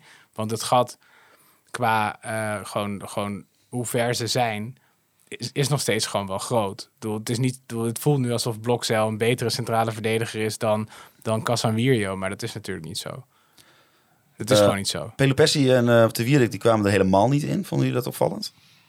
Nou, daar lijkt Dennis van der Ree wel aardig korte metten mee te maken. Dat zag je bijvoorbeeld ook tegen Spakenburg. Dat op een gegeven moment Balker mocht er weer in van de, van de medische staf. En dan heeft hij twee opties. Of Blokcel eruit halen of eh Te Wierik eruit halen. Dan haalt hij gewoon Te Wierik eraf. Ja, dat vond ik wel een statement, zeg maar. Dan, dan, dan is dat kiezen voor Blokcel dus echt niet uit nood geboren. Dat is gewoon hoe hij momenteel vindt dat de selectie in elkaar zit. En het Mhm. zegt natuurlijk ook heel veel dat er gewoon echt serieuze geluiden zijn. Dat zij gewoon 3 à 3,5 miljoen willen gaan neerleggen voor een centrale verdediger nu. Waar zij echt een keer een echt goede centrale verdediger in zien. Dat zou gewoon een recordtransfer zijn, hè? Ja. Maar als Eh, ik zo die... die... Dus dat zegt genoeg over Te Wierik. Maar je moet wel zien, op de bank zit dan Pelopessi, Te Wierik. Dat zijn gasten die hartstikke veel geld verdienen. Dus dat zijn wel gasten die op die salarisbegroting drukken ook. Ja, maar zo simpel is het eh, natuurlijk ook al lang niet meer. Ehm, Nee, het gaat veel verder dan alleen kwaliteit en salaris. wa- wat, wat het gevoel wat bij mij heel erg heerst, is dat de. Want als je kijkt naar afgelopen jaar, toen had je al een hele slechte reeks aan het einde. Maar als je kijkt wat er qua transfers is gebeurd. Tuurlijk heb je, je hebt op de ene positie iets gewonnen, kwalitatief, en op de andere iets verloren. Maar puur kwalitatief voelt het niet eens zoveel minder. Nee. Het, het, wel- het- tenminste, het voelt wel zo. Nee, maar maar als je, als je als je zo- het gaat bekijken, dan zo, denk je... als je zo ja. opzomt, denk je, oh, oh, Ja. oh. Ja, want eh, Abraham. Wij oh. spraken ook Danny Buis natuurlijk eh, eerder dit seizoen al. Die zegt ja, dus als ik het vergelijk met mij, je hebt een keeper gekregen. Ja, Een, een- dit is gewoon een eredivisiewaardige keeper. Dat kun Ja. je wel zeggen. Hij zegt, je hebt balken teruggekregen. Eh, je hebt eh, op zes iemand met ervaring gekregen. Ja. Dat, dat had Buis niet, vond hij. Eh, had hij ook niet. En hij zegt, ik heb een linksback gekregen ten opzichte van Meijer. Hè, waar 1,2 miljoen voor is betaald. ja. Dus op, en een rechtsback met Vergelderen erbij. Waarvan hij zei, ook eredivisiewaardig als het goed is. Als die gewoon zijn ding doet. Nou goed, er zijn allerlei factoren wat natuurlijk er heeft bijgedragen aan dat het niet zo simpel heeft uitgepakt als hij het schetst. Maar op papier, ja, zijn er dan hele gekke beslissingen gemaakt? Ja, en ik heb dus, als je het gewoon bekijkt... Je, Vraagteken, hè? je, Dus je, ja, ja. je hebt, je hebt, je hebt eh, Geef antwoord. Nee, maar je hebt gewoon vooral eigenlijk gewoon eh, ja, in de breedte heb, Ja. je, di- heb je een bepaald type speler ingeleverd. En kijk, ik geloof ook niet dat, dat je de Leeuw of Van Hintem of zo per se had moeten houden. Alleen wat je volgens mij nu wel heel erg hebt, is dat er in de selectie, ehm, als je het zo bekijkt, een paar jongens te lang gewoon op eh 60% van hun kunnen hebben door mogen spelen. Dus wat je simpelweg nodig hebt, is denk ik gewoon echt serieus gewoon vijf Kijk. spelers of zo. Die niet eens daadwerkelijk uiteindelijk beter hoeven te zijn dan wat er nu staat. Bij voorkeur wel. Maar die in ieder geval eh, het weer competitief maken in die selectie. Ja, want, want dat Want wat heeft geroepen, Hef?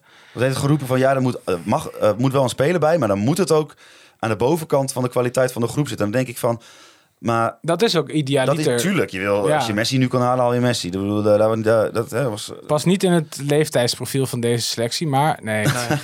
Nee, maar eh, ik denk inderdaad, als jij je moet competitieve spelers halen. Ja. Spelers die de spelers die er al zijn, het op hun plek moeilijk maken. Ja, precies. En dat er, dat er daardoor ook gewoon een soort van, van onderlinge strijd op een positieve manier komt. Waarbij spelers het gevoel hebben van oké, eh, als, ik, als ik ook maar wat afzwak, dan. eh, Zit ik op de bank. Nou, en dat het niveau van de trainingen ook omhoog gaat. Hè? Dat die spelers die nu op wat minder presteren, dat die moeten aanhaken of wegwezen, zeg ja, maar. want dat is natuurlijk. maar als je dat hebben kijkt, ze in deze zomer bewust niet gedaan. Ja, want hè? het- in de, we weten allemaal het eerste half jaar van Danny Buis. Zes spelers kwamen er toen in de winterstop. ja. Eh, ik ga ze even opnoemen, want ik weet, ik ken ze uit mijn hoofd. Het waren Thomas Bruns, Ilias Belhassani, Paul Gradon, Kai Sierhuis, Mo El Hankouri en Ko Itakura.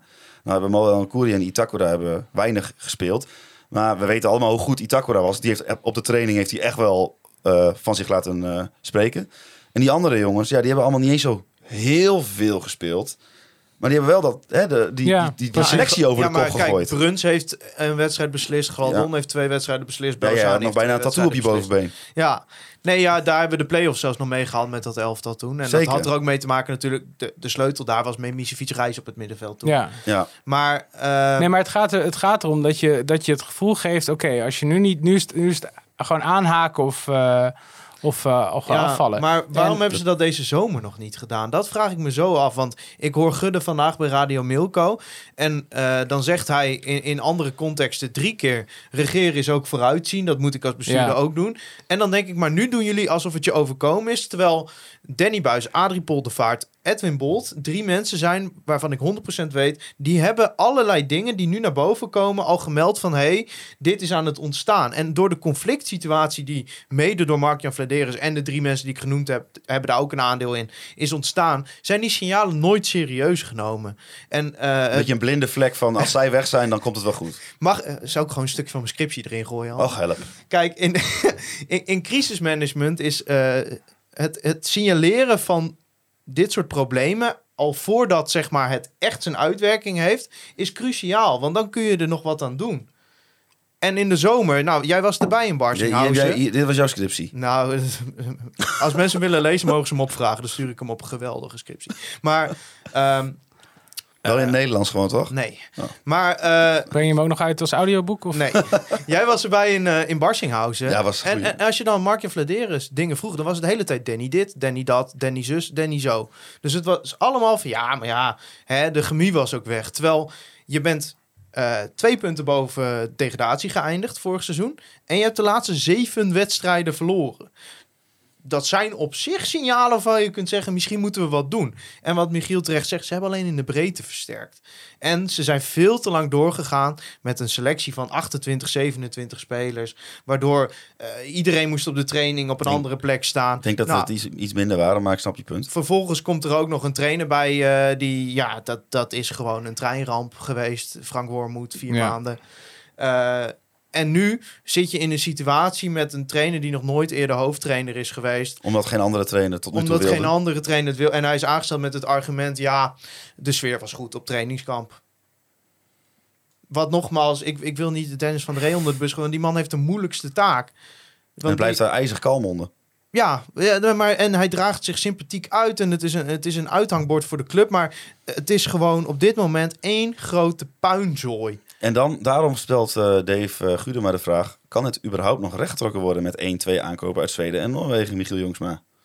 Nou, dan moet, dan, nu moet ik weer praten, zeker. Nu gaan we naar de, naar de, me- hè, naar nou, de, misschien is het... de geruchtenstroom. Misschien is het eerst wel, eh, zeg maar, eh, hoe zie jij, zeg maar, waar, waar leg jij de vinger op de zere plek qua de problematiek die er nu is? Wie, wie, wat is daar, Wie, wie, wat, wat, wie? wie en wat is daar verantwoordelijk voor? Ehm, vind ik een moeilijke vraag. En hoe bedoel je precies? Nou, het is best wel complex natuurlijk allemaal, maar... maar Ja, kijk, uiteindelijk, ehm, hoe je het went of keert, Vladeris is hier gewoon veran- verantwoordelijk voor. Je, daar kan je echt niet meer omheen. Want hij heeft eh, de vorige trainer aangesteld. Eh, hij heeft nu een interim trainer aangesteld. Deze selectie is grotendeels wel 100%. eigenlijk helemaal door hem samengesteld. Ehm, dus dat is zijn verantwoordelijkheid. Zo simpel is het. Eh, ik, ik denk alleen wel... ehm, je hoort dan mensen hoeveel is, die... hoeveel, hoe groot gedeelte is misschien pech? Ja, dat vind ik, dat vind ik moeilijk in te schatten. Ik denk dat daar, dat daar wel een. ehm, dat er wel echt een stevig component bij zit. Want wat ik vind is dat eh Van Wormoed. We kunnen er nu heel makkelijk over doen. Dat het een dramatische aanstelling was. Maar een jaar geleden waren, waren we allemaal enthousiast. Ja. Dachten we, oh, dat is een goede trainer. Goed voetbal laten zien. Ja, Eh, heeft eh, spelers aantoonbaar beter gemaakt. Eh, dit, dit kan wel eens heel goed Ja, uitpakken. ik, ik, ik neem hem die ook niet zo... eh, nee, Nee. schrijf ik hem niet zo zwaar aan. En, en hij heeft ook zijn verantwoordelijkheid genomen door hem te Ja. ontslaan Ja, precies. Ja. En ik, ik denk ook van, ja, dat die man eh, gewoon, dat weten jullie beter dan ik, want jullie waren bij de trainingskamp, maar dat je dan daar waarschijnlijk al enigszins voelt van deze man die heeft iets recht te zetten met zichzelf. Ja. Dat is niet, dit is niet gezond.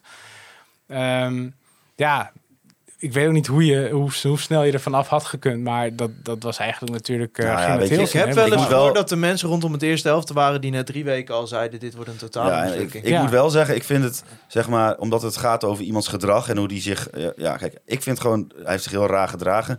Maar ik wil ook wel een beetje wegblijven van de psychoanalyses, want... eh, Oh, tuurlijk, ja, zeker. maar, nee, maar, maar, eh, ik, maar er is daar wel, er, ik er heb zat van- iets niet oké. Ik heb van meerdere mensen rondom het eerste helft gehoord dat er, dat er mensen waren die na drie, vier weken als, en die elke dag met een Mhm. werk die zoiets hadden, dit gaat niet, dit gaat niet werken. Ja, Dit is een totale mismatch selectie en, en, en, en trainen. En er blijkt nu hoe slecht de selectie is. maar goed, we waren bezig dus met de component pech en hoe jij dat... eh, Ja, en dat had je misschien kunnen ondervangen door daadwerkelijk de, tra- de nieuwe trainer echt te ondersteunen. En ook gewoon eh, de selectie sneller naar zijn hand te zetten, om het zo maar te zeggen. Dus misschien van de, de spelers waar hij mee clasht, of waar je van voelde van dit, dit botert niet, gewoon kijken of je daar Ja, wat de maar er zit ook wel een component vanuit Wormoed in. Hè? Want die heeft tijdens de voorbereiding enorm gezwalkt. Dan was het Dammers weer zijn vaste... Ja, dat klopt. Ze wilden al de hele zomer een centrale verdediger halen. Maar dan was het weer Dammers. Dan gingen ze toch weer met de Ja, dat klopt. dat Terwijl Vladeris en Gudde vinden allebei Twierik niet goed genoeg. Die willen allebei van Twierik af.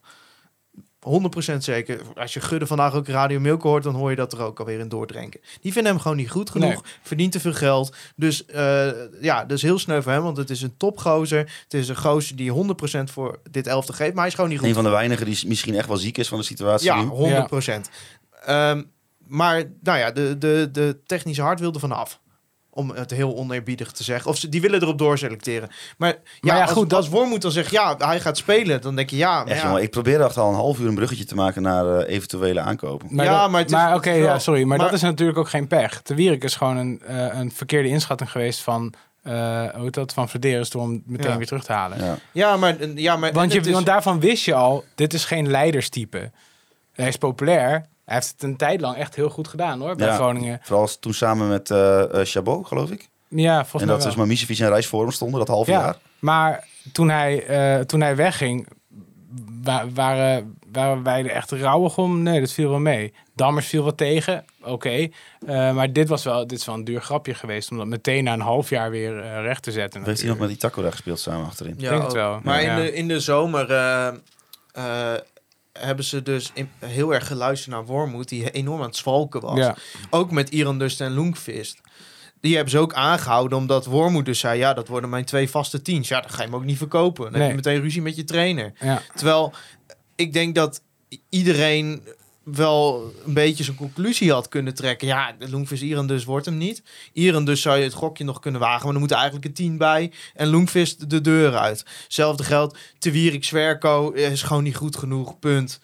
Eh, Doe iets, zeg Ja. maar.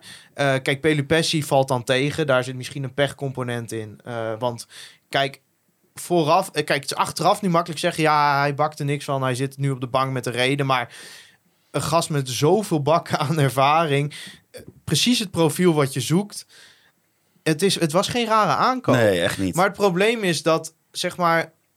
Pelopessi komt niet in een elftal terecht waarin hij, zeg maar, langzaam aan zijn rol kan opbouwen. Het was gewoon meteen, hier Joey, hier is de aanvoerdersband. Ja. Eh, jij moet en ook, ook, dat Jij wij. moet even de opbouw gaan verzorgen. Jij moet even het slot op de deur worden. En je moet even het hele team leiden. Terwijl, omdat hij zo zijn vorm nog aan het vinden is, hij is veel drukker met zichzelf. Hij kan helemaal nu niet dat leiderschap op zich nemen. En dat komt doordat dit elftal zit vol met projectjes. Kijk, Ja. Kali is nog steeds een project. Schrijf ze nog steeds niet af. Uh, Meta is gewoon bewust gekozen een project. Want die jongen had vijf wedstrijden als linksback gespeeld in zijn hele carrière. Uh, Abraham is een project. Hè, de, die liet in de voorbereiding veelbelovende dingen zien. Zwakte daarna weer af. Tegen project. VVV was hij goed hoor.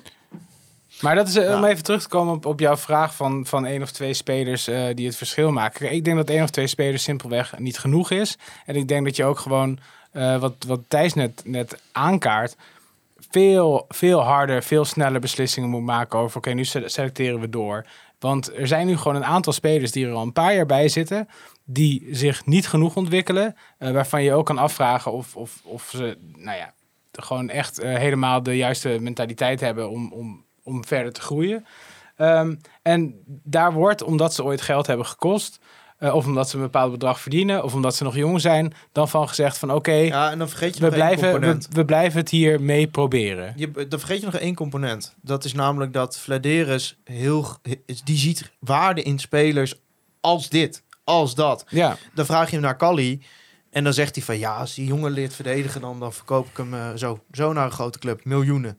Want uh, hij heeft qua fysieke uh, voorwaarden heeft hij iets unieks. Dus als hij leert verdedigen. Maar ja, dat kun je bij Kali doen als je daarvoor, uh, weet ik veel, meeste wit of zo hebt staan, weet je wel. Spelen die er sowieso wel staat. Maar als je alternatief op linksback ook een project is. Ja, zo blijf je maar doorgaan. En daar zit ook het component in dat Vladeris moet eigenlijk elke transferperiode zijn eigen uh, miskopen weer goed maken. Dus hij moest in deze uh, zomer moest hij, uh, een keeper halen. Ja. Want hij had Pad nog steeds niet vervangen. Van Gelderen moest komen, want hij had nog steeds Zeefuik niet vervangen. Ja, en, je kunt... en zo, uh, Pedro Pessi moest komen, want het vervangen van Matusiwa, anderhalf jaar terug, was nog steeds niet, of ja, twee je, jaar terug. Je, je kunt je afvragen als hij uh, de balans in um, projectjes en dan tegenover spelers die er al iets meer staan, wat beter uh, had gemixt, zeg maar, als die balans beter Ja. was, dan had je, de- heb je denk ik de kans dat die projectjes ook beter uit de Ja, verf dat is- komen, omdat er mensen maar- om hen heen Dat staan. is letterlijk het beleidsplan. Maar, Maar- waarom maar doet hij het dan Wat, niet? wat ik ook heel frappant vind, zeg maar. Als je kijkt naar de spelers die, nee, de projectjes om ze zo maar te noemen. En dat zijn niet, echt niet alleen Verderes aankopen geweest. Want ik vind Postma ook een, nog steeds een projectje. Is Postma- eigen jeugd. Postma, ja, maar het is wel een project. Want Ja. je zegt van deze jongen heeft veel talent. Eh, op zijn zeventiende topscorer van de Eredivisie onder 18 of zo. Ehm, weet je, dat, dat moest er echt eentje worden. Ja, dat komt er nu niet uit. Die wordt in de laatste paar dagen van de transferwindow, volgens mij op de laatste dag, pas verhuurd. Dan ga Naar je... een club met de beste spits van de KKD. Ja, en dan, en dan nu zit hij ook nog met enige regelmaat op de bank, omdat ze erachter komen dat, dat het moeilijk is om complementair te zijn daarvoor in. Als die jongen gewoon, als je gewoon op een gegeven moment zegt: Oké, je bent nog niet ver genoeg, we willen je weer verhuren.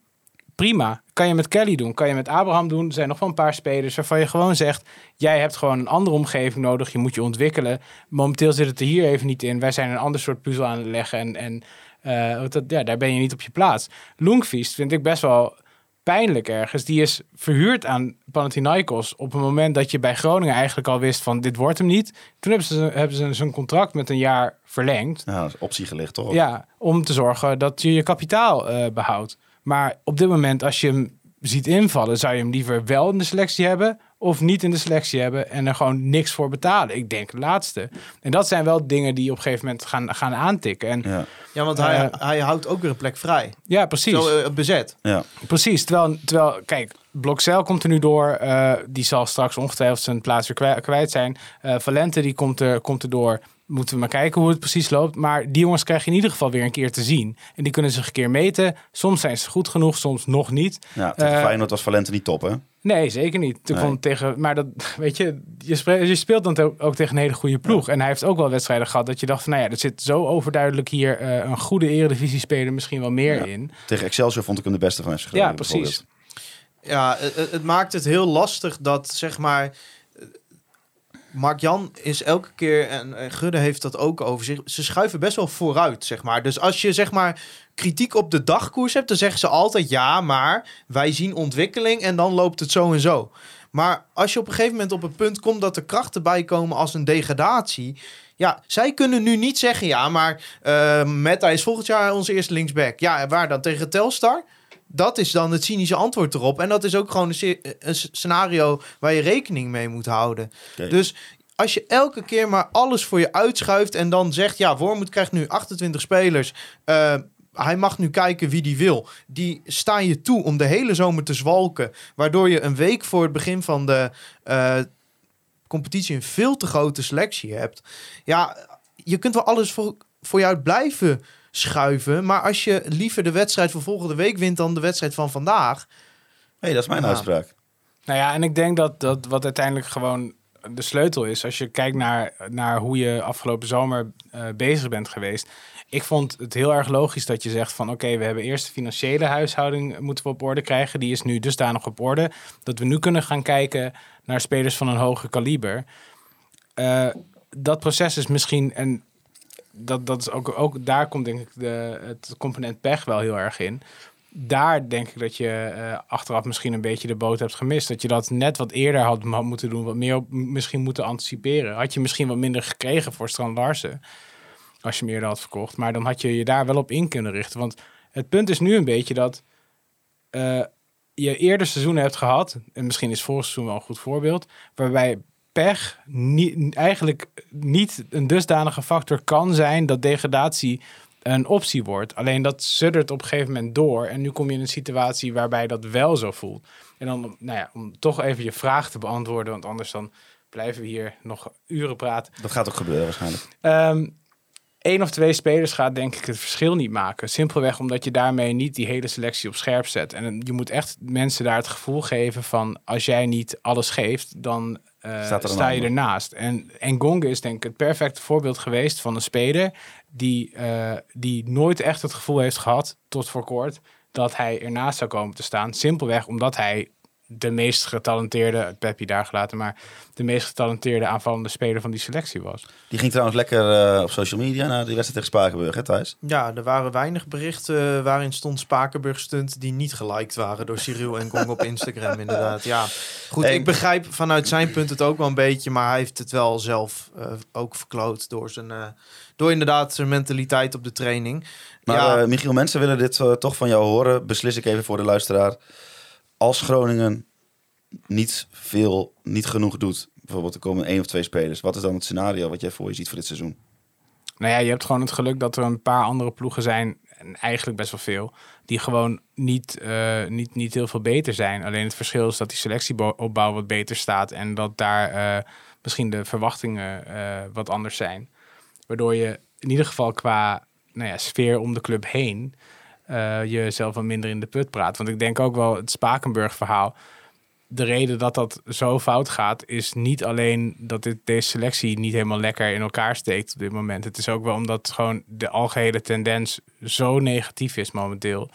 eh, dat, dat deze selectie, die dit niet gewend is, allemaal jonge jongens, ehm, ja, dat die daar ook niet goed mee om kunnen gaan. En dan heb je ook nog een trainer die, nou ja, goed, Ja, want- eer- eerste want paar zei- wedstrijden als hoofdtrainer heeft. Ja, jij zegt net, eh, ja, die, die ga- gasten moeten op scherp worden gezet. ja. Denk je dat iemand, ja, het is niet iemand met statuur, met alle respect. die van der Ree. Nee, denk je dat hij daartoe in staat is?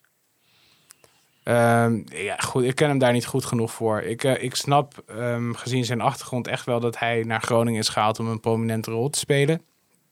Ehm, en daar moet je dan maar op vertrouwen. Ik zie ook niet momenteel een trainer waarvan je denkt: oh, eh, zet die er maar neer en dan komt het wel, wel goed of zo. Dus Dat heb ik dus ook heel erg. Dat ik denk van, ja, misschien is dit wel de minst slechte optie die je, die je, Ja, die je maar hebt. dat is niet onze baan ook, hè? Om Nee. dat soort trainers te herkennen. Dat is een baan van een technisch Ja, ik moet zeggen, ik ben twee keer bij een perspraatje met hem geweest. En ik ben een, iemand die eh, nogal op de relatie zit. En ik vind, ik krijg dan altijd meteen zo'n zwak voor zo'n vent. Omdat ik dan denk van, ja, jij kan er ook helemaal geen zak aan doen wat hier allemaal gebeurt. Dus eh, ik ben, ja, Ja, ik- voel me maar dat, maar, ja, maar dat ben ik, dat, daar ben ik het Nee. gewoon niet mee eens. Want hij is hier een half jaar is hij met deze selectie bezig Ja, is geweest. waar, en ik ja. snap best wel dat hij... Kijk, Hij is zou- niet schuldig, maar hij kan er wel nee, wat aan doen. hij, zou, hij zou ook gek zijn Is als hij zou zo. zeggen... jongens, ik wil dit niet. Want hij wilde juist graag eh, richting het hoofdtrainerschap. Ja. En dat was een van de redenen dat hij deze stap heeft gemaakt. Nee, maar daarom zeg ik ook, ik ben al niet meer objectief. Je kunt mij al niet meer serieus nemen hierover. Ik ben alweer, Dat doe ik ben, meestal ik ben alweer niet. Nee, dat klopt. Dat is Om, waar. omdat, omdat hij eh, omdat hij vriendelijk tegen je doet. ja, bij Thijs, jou al ik ben genoeg. zo Ik wil, makkelijk niet trouwens, ik wil het wel even terugnemen trouwens, want ik neem jou wel serieus. Ah, je oké, hebt een dat goede goed. voetbal. Maar eh, Dat is mooi. eh, Maar we gaan- nee, even over Mark-Jan Potverdomme, Vladeris één nog uur. eh, aan Michiel vragen. Ja, daarna ga- mag je door. wat, eh, wat vind jij van Mark-Jan Vladeris? Hè? Het gaat natuurlijk veel over... Hè, zijn functie wordt geëvalueerd, al de schudden. Ja, dat heeft hij vandaag wel een beetje ja, en dat heeft hij vandaag recht gezegd. Dat doen ze namelijk na elke transperiode. Ben wel benieuwd hoe die gesprekken gaan eh, trouwens. Nou, Mark-Jan, hè? spelers gekocht? Ja, is goed. Nou, eh, fijne dag. Nee, grapje. Maar ja, hoe kijk jij een beetje? Kijk, het evaluatiemoment gaat komen. Er is heel veel kritiek op hem. Ehm, Fleddy rot op, wordt er gezongen ja, dat, dat, dat, dat, dat sentiment snap ik wel. Maar als ze dat scanderen, dan moeten ze toch iets anders scanderen. Want als je in, midden in een transferperiode je technisch directeur eruit mietert... is de kans dat je nieuwe spelers haalt wel weer iets ja, kleiner. maar Fleddy rot Dus- op op 1 februari past Ja, niet in het ja. Michiel. Dan moeten ze een ander deuntje, ander deuntje zoeken. Ja. Maar ehm, nee, dat, dat, is, dat, is, eh, dat is onzin. Maar kijk, je, als je gewoon kijkt naar zijn, zijn periode als, als technisch directeur... dan is eigenlijk juist het moment dat je echt dacht, dacht van... nu gaan we zien eh, wat het daadwerkelijk is... is afgelopen zomer geweest. En sindsdien gaat het gewoon heel erg slecht. En eh, hoe dat? Ja, dat, dat voelt gewoon wel als iets waar, waardoor de boel in één keer compleet op scherp staat. En dat merk je nu ook in de publieke opinie. En ik denk dat het binnen de club misschien ook wel leeft. Maar ehm, ik vind ook wel dat je dit even de tijd mag geven. Ehm, en dat hij de kans moet krijgen, mits hij doorheeft hoe nijpend de situatie Daar is. twijfel ik. Precair. Ik niet. Ehm, ik twijfel daar niet aan. Eh, om, om dat, dat enigszins recht te zetten. En kijk, wat ik altijd een, wel grappig vind is... We hebben het net gehad over, eh, over de, periode, de eerste periode buis. Waarbij Ron Jans toen dacht van nou, technisch directeur... Dat kan ik ook wel. Nou, en dat werd één grote ramp het eerste, eerste jaar, anderhalf jaar. En toen hebben ze met een noodgreep... eh, hebben ze zich eigenlijk gehandhaafd voor je gevoel... met die, al die spelers die werden gehaald.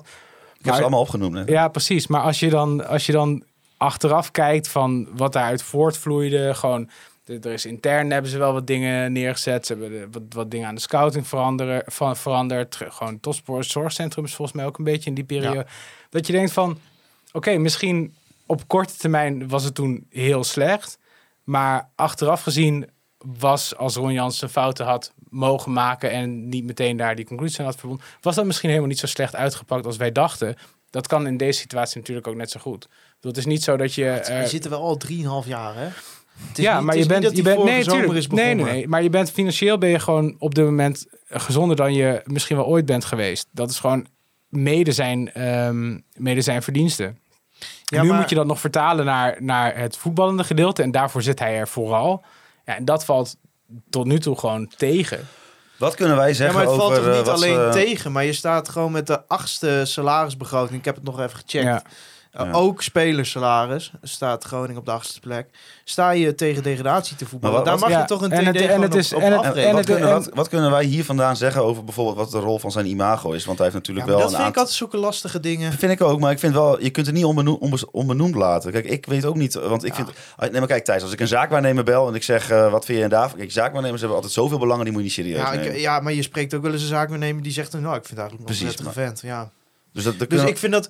Kijk, eh, het was als voetballer natuurlijk eh, voor veel mensen een minder vent. Ik kan me een wedstrijd herinneren, Groningen-Roda... dat hij eh, twee doelpunten maakte en daarna een beetje langs het publiek liep te kloten... en daarna na de wedstrijd zei... ook ik vind het jammer dat ik bij FC Groningen zo ontvangen werd. Club waar ik altijd met veel plezier heb gespeeld. Dus hij had al een beetje dat imago. Ja, en hij heeft natuurlijk wel wat rotzooi lopen trappen in, de, in, de, in het eh, voetbalwereldje. Ik denk bijvoorbeeld niet als hij nu aanklopt voor Van der Belt bij Zwolle... dat ze dan na dat de Kro- Da Cruz de Bakel denken... nou, die Mark Jan, daar gaan we eens even... Hè, die nodigen we uit. Gaan we eens even goed met elkaar in gesprek. Dan is het gewoon, nou, Mark Jan is goed jongen, betalen. ja. Ik, ik denk dat als bij Zwolle, als nu de telefoon gaat, Mark je Fladeren ze tegen elkaar zeggen, oh, we echt... Die is in paniek, die heeft geld. Zullen we kijken of we die kunnen naaien? Kijken of we die, kijken of we die het geld uit zijn zak ja, kunnen kloppen. voetbalwereld is sowieso Dus in, in die zin, maar ik vind dat zo lastig. Wij zijn er niet Nee. bij geweest. En wij, kijk, het is nu heel makkelijk om te Ah. zeggen: het lukt hem niet, dus dat komt niet door zijn ima- Dat kan, hè? Wat kan. ik- weet je wat ik ook wel een vrij realistisch... eh, ik heb ook wel verhalen gehoord die dat bevestigen. Ja. Maar ik vind het. Kijk, Eh, eh, ik ben het wel een beetje eens met William Pomp. Kijk, ik vind uh, Mark-Jan Vladeris heeft er een puinhoop van gemaakt. En eh, in mijn opinie moet je hem nu eh, deze transperiode eh, zijn eigen carrière en FC Groningen laten redden en dan gauw op zoek naar een ander. Maar ik vind het wel heel makkelijk hoe hij soms weggezet wordt. Dat vind ik ook niet helemaal terecht, want die mensen kennen hem niet. Nee, waarvan acte. En als je hem gewoon persoonlijk spreekt, dan is er echt niks mis mee. Nee, hartstikke aardige gozer. Maar eh, ik wil nog wel een scenario voorleggen, want ehm, laten we het, de transfermarkt eens vergelijken met een veiling. Hè, die, die, telt, nee, maar die telt af naar een, Vijf kwartier bezig. die telt af naar een, naar, naar, een, naar een climax. Als jij iets wil hebben, dan ga je Er niet telt helemaal niks meer af in deze uitzending. Dit gaat eeuwig Nee, door. klopt. Het is iets Maar compleet die- anders. Een veiling die telt af naar een climax. Ja. En als jij iets heel graag wil hebben, dan wacht je tot die laatste minuut en dan ga je meebieden. Is dat niet ook een beetje zo wat er nu wat er op die transfermarkt gebeurt? Heel veel spelers die misschien wel naar Groningen komen, die gaan eerst nog even twee, drie weken lekker wachten. Ja. Misschien komt er nog wel een andere club. Dus zou het niet zo kunnen zijn dat we nu dan, nou ja, we, hebben, we gaan die namen zo even bespreken. Ook al zijn we al zo lang bezig. ja, dat is prima hoor. Maar dat, dat er in die laatste week ineens een blik spelers opengetrokken wordt van heb ik jou daar. Eh, dat zou heel mooi zijn. Ja, nou ja, er komen deze week als het goed is al twee aanwinsten aan. Dat is een mooi begin. Ik, eh, ja, het, het is in die zin wel een beetje zo. Kijk, de markt gaat wel natuurlijk op het eind bewegen. Er gaan spelers op het tweede plan Ja, en terechtkomen. mensen, spelers wachten gewoon tot de beste optie. Ja, nou ja, ik snap ook wel dat FC Groningen niet de meest aantrekkelijke optie is. Maar ik vind ook wel dat Gudde en Flederis een beetje schetsen alsof het hier de allerlelijkste club op aarde is. En dat er niks te winnen is. Een vriend van mij eh, die wat meer buiten de club staat, eh, die zei op een gegeven moment ook... Ja, maar jullie kunnen toch ook volgend seizoen zomaar achtste worden? Dan kun je daar als speler toch ook voor kiezen?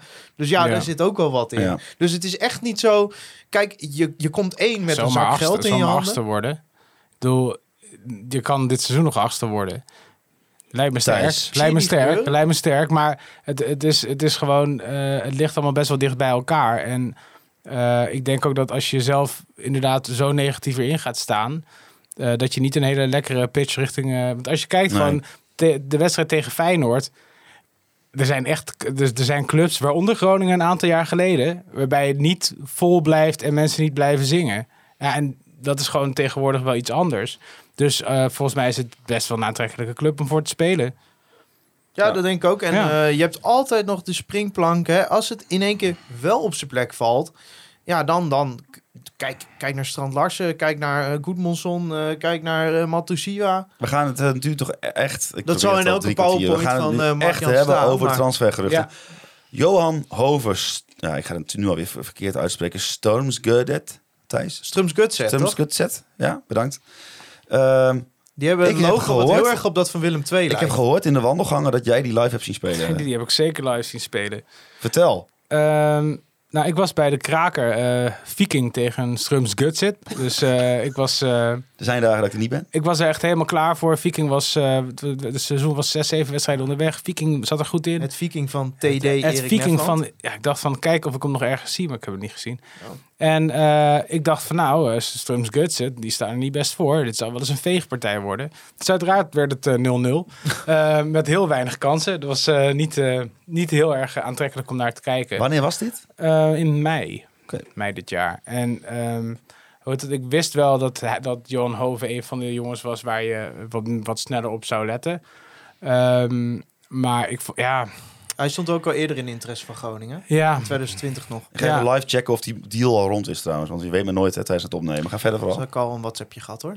Nou ja, ik vind het, ik, ik vond het gewoon, het is een speler die gewoon, het is een intelligente voetballer met goed loopvermogen. Ehm scorend vermogen heb ik in die wedstrijd niet gezien, maar dat, eh, dat kan je gewoon nou ja, na- in zijn statistieken wel terugvinden. Alleen, het is geen dribbelaar. Het is geen, eh het is geen eh paser. Het is gewoon iemand die goed ruimtes bespeelt. en, en verdedigend zijn scorend vermogen en zijn arbeid verricht. En zo'n type heb je nog niet. Maar ik weet ook niet of je nou op dit moment zit te wachten op zo'n type. Want ik weet niet wie voor hem het eh, creërende gedeelte moet doen. Ehm, maar ja, ik, ik, ben, ik ben benieuwd. Bedoel, je kan er altijd wel heel sceptisch over doen.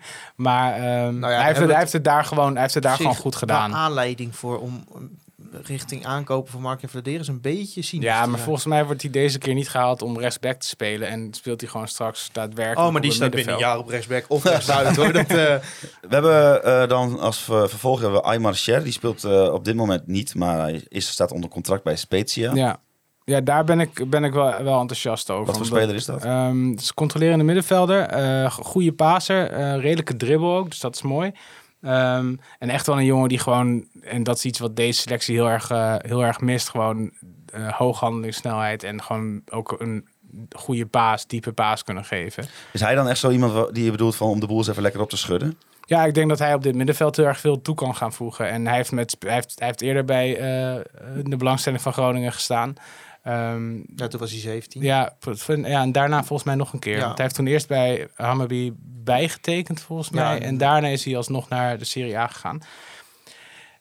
Dit, dit voelt voor mij wel als een speler die, eh, die juist heel erg veel toe kan voegen aan dit elftal. Omdat je op dat middenveld mis je echt iemand die onder de druk vandaan kan voetballen. En die het spel gewoon kan gaan verleggen. Maar hij heeft wel 8 augustus 2021 voor het laatst een hele wedstrijd gespeeld. Ja, hij is. Hij is eh, ik, was, ehm, ik had het er even over met een collega van mij, eh, Wesley Mak. Beroemde Wesley Victor Mak, Italiaans eh, voetbalkenner ook.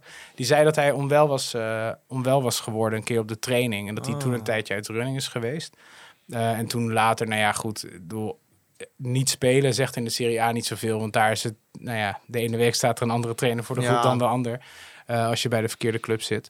Maar jij bent wel echt eh, overtuigd van hem ook. Nou ja, daarvan, ja goed, ik durf, het een ik durf, ik durf, ik het durf bijna, ik durf het Als bijna een niet te zeggen. verhaal in die zin dat hij een blessure heeft gehad, eh, eh, een lange tijd niet heeft gespeeld en dat hij dan ineens gepresenteerd wordt als iemand die ons moet redden. Want iedereen die nu binnenkomt, Ja. hoe dan ook, want daar is van gezegd, dat is iemand die er meteen staat. Want Ja, dat is, de, ik vind dat je dat dat... is het criterium wat ze zichzelf ik opleggen. zou als, ik zou als, eh, als je ernaar kijkt, vooral denken, die komt hij de boel opschudden. En als hij er dan meteen staat, dat zien we dan wel Ja, weer. opschudden, heel leuk. We, ja, Ja, maar wat ik heb je vind eraan? de- we we- moeten nu kwaliteit hebben. Als je het hebt over meteen staan, kijk, je had toen, eh, toen onder Nijland en Jans, had je eigenlijk het geluk dat er best wel wat spelers met goed, gewoon eredivisie ervaring beschikbaar waren bij gewoon clubs die het beter deden dan, dan jij op dat moment. Bij AZ had je Belsaani, Bruns zat bij Vitesse. Vitesse, denk ik. Ja. Eh, hoe dat? eh, Platon kwam van Wolverhampton, geloof ik. Precies, en dat soort jongens heb je op dit moment. eh, ik heb ze tenminste niet op de radar. Ehm, maar dat, die zijn er gewoon niet zoveel. Ze zijn, spelen of bij een club die dusdanig groot is dat het wel heel erg lastig wordt om te halen. Ik bedoel, je kan, je kan Jairo Riedewald gaan bellen. Maar ja, Crystal Palace. Ja. weet je, dat, dat is net, net een wat te grote stap misschien voor, voor, eh, voor zoiets. Dus het is ook niet zo gemakkelijk om uit te vinden wie, wie dat dan zou moeten zijn, eh, denk ik. Ehm, en dan is Ja, het wel omdat lo- je met heel veel jonge spelers speelt, dus kun je niet bij die jonge spelers even in hun netwerk gaan vragen. Wie, Nee, precies. Dat hebben ze toen gedaan, hè, in, dat- Ja, in, die, klopt. in die winter. Mikey de Wierik, Ja, eh, TD. Zeker. Ja, ja. Wat vind jij ervan dat, zij, eh, dat er zo wordt ingezet op Scandinavië? Gudde, want- zei, Gudde zei vandaag in Radio Milko... eh, eh, zei Gudde van, nou ja, dat is een markt waar wij nog een voordeel hebben. Want hij zegt, heel veel markten zijn al hè, door de City Groups van deze wereld... maar bijvoorbeeld de Zuid-Amerikaanse markt. Dat zei, had ik nog nooit zo over nagedacht. Die wordt door die hele MLS leeggeplukt. Hè? Die hebben dat nu ontdekt. Hè? Dat is voor hun een goudmijn met eh, bijvoorbeeld recent Almiron, Thiago Alma- Almada... grote talenten uit, eh, uit Zuid-Amerika die dan naar Amerika gaan. Ehm, hij zei maar in Scandinavië hebben wij zo'n netwerk. Ook eh, met René Bakhuis natuurlijk. eh, scout die daar gewoon woont. Die daar het netwerk uitzet. Daar hebben wij voordeel. Maar wat ik me dan wel afvraag. Als je naar de recente transfers uit Scandinavië kijkt. Zeg maar de toptransfers.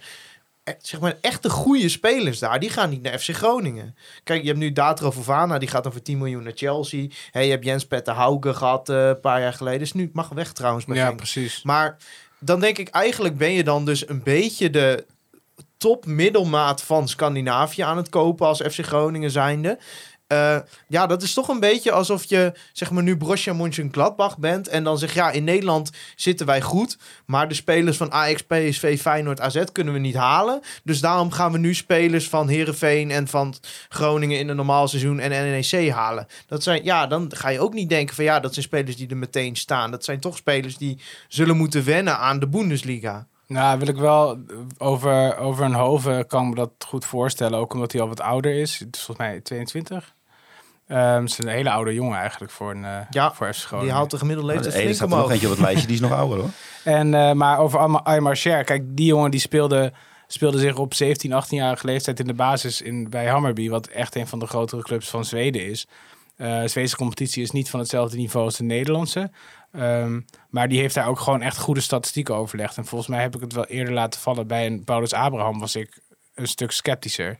Over Iran dus was ik dan weer wat enthousiaster. Dus het, is, hè, het gaat niet allemaal goed. Maar ik denk wel dat dit een jongen is... Als je hem op dit moment kan halen, als je kijkt naar de, de compositie van je middenveld en de, gewoon de, je selectie, dan is dit wel een jongen met bepaalde kwaliteiten die je op dit moment gewoon heel erg mist. En dat wil niet zeggen dat je meteen eh, dat het meteen Hosanna is of dat die jongen de ploeg op sleeptouw kan gaan nemen. Maar het zorgt er wel voor dat je gewoon net weer even iets anders kan gaan spelen. En eh, ik denk sowieso, ik zei net ook al, één of twee spelers. Dus in mijn op- optiek ook gewoon niet goed genoeg. Want je moet een bepaalde cultuur daar gaan installeren. En als je, eh, waar ik wel heel erg benieuwd naar ben, is, is een Hove, een Share. Zijn dat jongens die, eh, hoe zit zij mentaal verder ook in elkaar? Want als je kijkt naar wat mis je, wie mis je afgelopen jaar, van afgelopen jaar het meest, dan is, het- is het gewoon Strand Larsen. En niet alleen omdat hij een hele goede spits was, want Peppi is ook een hele goede spits.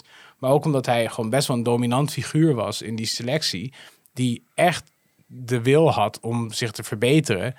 Eh, en v- voor mijn gevoel daar ook best wel aanstekelijk eh, mee was richting eh, andere jongens. Dus hoe ga je dat veranderen? En ik heb er ook wel over nagedacht van... Je zou bijna denken van koop gewoon van een team... waarbij die, dat, dat gedeelte allemaal wel heel erg goed zit... en haal er gewoon meteen vijf van hetzelfde team... zodat je gewoon een nieuwe sociale groep hebt. Maar Nou, ik kan keek naar Spakenburg. Ik dacht, als je er daar nou gewoon eens vier van bij zet.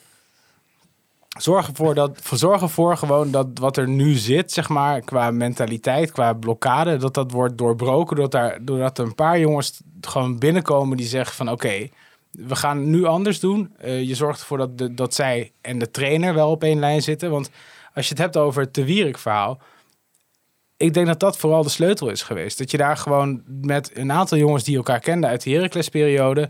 gewoon in één keer zo'n sterk sociaal blok neer hebt gezet... eh, die ook iets te bewijzen hadden... eh, dat je daardoor gewoon die hele spelersgroep weer omhoog hebt eh, weten te trekken. En kijk, dat is absoluut niet makkelijk. Ehm, en ik weet ook niet waar je dat nu vandaan zou moeten halen. Ehm, maar ik denk wel dat dat een beetje is wat je wil hebben. Eh, nog een speler die wordt genoemd. Eh, er moet 3,5 miljoen euro voor betaald worden. Volgens de geluiden is Jalmar Ekdal, 24-jarige Zweed, uitkomend voor het Djurgardens. Als ik het goed uitspreek. Jurgarten. Jurgardens. God, zo erg waar. Hij is, Uh, eh, oefenen op het Zweedse, Holsie. We gaan er nog heel veel halen waarschijnlijk. Dus, eh, hij is eh 1,87 meter lang en hij heeft twee interlands gespeeld. Het zou dan de record, eh, record aankoop van FC Groningen volgens moeten mij worden. was Berg nog iets duurder. Ja, Iedereen zegt Archie Lorre, maar volgens mij 3,5. was... Ja, Berg was 3,5 jaar. Iedereen zegt Archie Lorre, ja. maar het is Berg. Een van de duurste aankopen ooit van FC Groningen moeten worden, deze jongen. Is Ja. dat, eh, ken, je- heb jij hem eh, op, je, op je radar staan? Nou, ik, ik, ik heb wel even vluchtig een beetje gekeken. En volgens mij is het gewoon een uitstekende centrale verdediger. Ehm, en ja, goed, dat er een wat meer ervaren jongen wordt gehaald is wel fijn. En dat een, eh, een andere ploeg met een eh, manager die ook een aardige verdediger was, eh, hem wil halen, is natuurlijk ook wel een fijn teken. Want eh Vincent Company die wil hem heel graag bij Burnley Ja, hebben. en die heeft ook behoorlijk op de rit daar. Dus, Ja, zeker. Ehm, dus ja, goed, ik ken hem niet goed genoeg, maar daar, daar, daarvan denk ik wel van ja, als je 3,5 miljoen neer wil leggen, dan denk ik dat je, dat je er ook wel redelijk zeker van, van en bent dat het- toevoeging is. dus ook wel ergens een beetje slim om echt te investeren in dat centrum.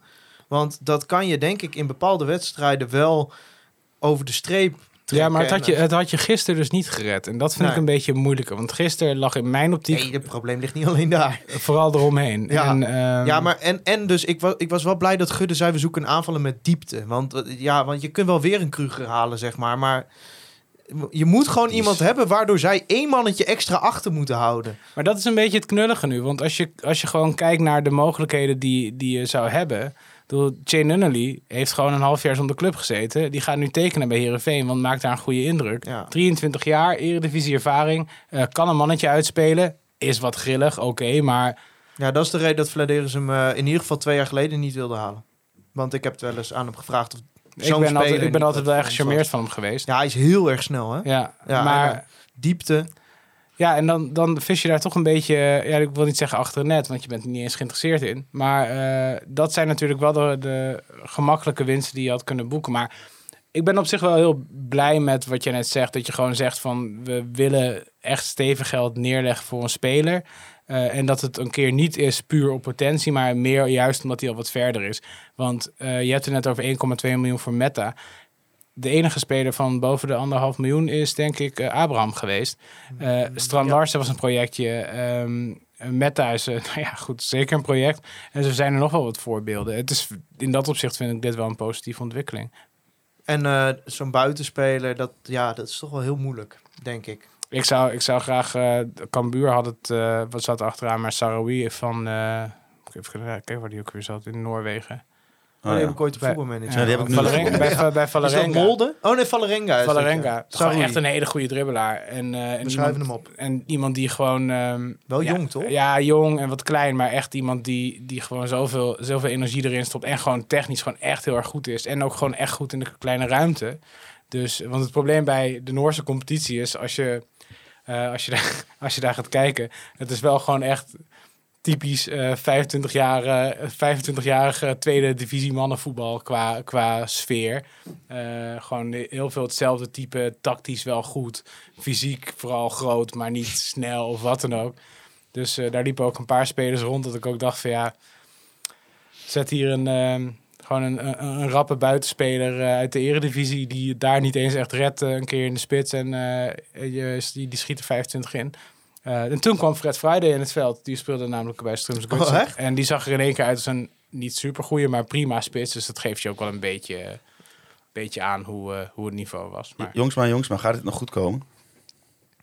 Ehm, ja, als ik zo lang wacht, is het nooit een goed teken natuurlijk. Maar nee, ik, ik- als je kijkt naar, naar andere ploegen en, ehm, en hoe je er nu voor staat. Ik denk dat het heel duidelijk is dat Groningen moet investeren. Volgens mij gaan ze dat ook doen. Ehm, en ja, Volendam is eigenlijk gewoon al klaar volgens mij. Ehm, Winnen kan. Pas nou op. ja, Van gaan we volgende over anderhalve week, twee weken gaan we daarheen. hè? Kam, Kam, Cambuur, Cambuur en Emmen zitten natuurlijk ook, eh zitten er ook, zitten er ook niet goed op. Ik heb Vitesse gezien. Ik denk dat Excelsior ook nog wel Zondag gaat was het eh, echt niet goed. Ja, dat, nou, dat denk Ik, je. ik stel gewoon... Excelsior nou gewoon degradeert eens- volgend jaar. Geef nou gewoon even antwoord op de vraag. Nee, ik denk dat, ja, wat is goed komen? Ik denk dat ze er Blijven uiteindelijk wel in blijven, ja. Oké, mooi. Eh, Thijs, moeten we het nog hebben over eh, die, die, die, die trein? Nou, ik, ja, ja, mag Kort? van mij. Ja, niet kort omdat ik het er niet over heb, maar we zijn nu anderhalf uur Ja, bezig. daarom. Maar er is inderdaad, we hebben het vorige week over, de, over in de trein gehad, dat daar toen, eh, nou ja, in ieder geval, in, naar mijn mening en naar mijn informatie, buitenproportioneel eh politie optreden is geweest. En daar is deze week nog even een klap overheen gekomen met een brief van een burgemeester, namelijk eh, die van Groningen. Koen. Koen Schuiling. Die, eh, ja, het is een soort dreigbrief eigenlijk. Er staat in, we houden die in de gaten. Die is verstuurd naar iedereen die in die trein zat. Nou, en, eh, verstuurd verstuurd, die is door, de deur, hè? politieagenten aan de deur bezorgd. Ja, ik... Eigenlijk toen ik dat las, ik kreeg het al eerder die middag binnen dat mensen die brief aan het ontvangen waren. En dat die inderdaad door twee agenten aan de deur werden bezorgd. Ja, toen dacht ik, oké, dus we hebben vo- vorige week een politievakbondleider gehad. Die zei, ja, we hebben een capaciteitstekort. En dan ga je bij 133 adressen met politieagenten brieven bezorgen. Dan denk ik, ja, er is vast in Groningen wel wat meer te doen dan alleen eh, brieven bezorgen. Eh, en in die brief zelf ja, stonden een aantal bullet points waar... eh, ja, dan, dan staat er als bullet point dan de, eh, ja, de pyro in het vak. Dan denk ik, ja, volgens mij staat dit er gewoon bij om de opsomming wat indrukwekkender eruit te laten zien of zo. Want ja, wat, wat heeft, Ja, ik vond ook... Ik vond ook wat die- heeft de gebeurtenis in de trein te maken? En een van de dingen die erbij stond, het rook naar alcohol. Oh ja. Nou, Ja. ik weet niet of je wel eens naar een concert in de arena of in de, in de Ziggo Dome in een trein hebt gezeten. Maar dan ruikt het ook naar alcohol. Sterker nog, volgens mij ruikt elke trein elke dag om 12 uur naar ja, alcohol. dat wou ik net zeggen. Maar, Maar- maar in ieder geval, kijk, op zich, hè, als daar inderdaad eh, mensen zich misdragen hebben en die krijgen er een brief voor, dat, dat is, de, ja, oké, dat als je, eh, wie zijn billen brand moet op de blaren zitten. Maar 133 mensen waarvan je niet hard kan maken dat die mensen zich ook daadwerkelijk misdragen hebben, om allemaal een brief gewoon bij mensen thuis door politieagenten te laten bezorgen. Plus de inhoud van de brief, waar ook nog steeds van de politie geen bewijs voor is aangeleverd. En door mensen binnen NS eh, die feiten worden ontkend, of in ieder geval afgezwakt.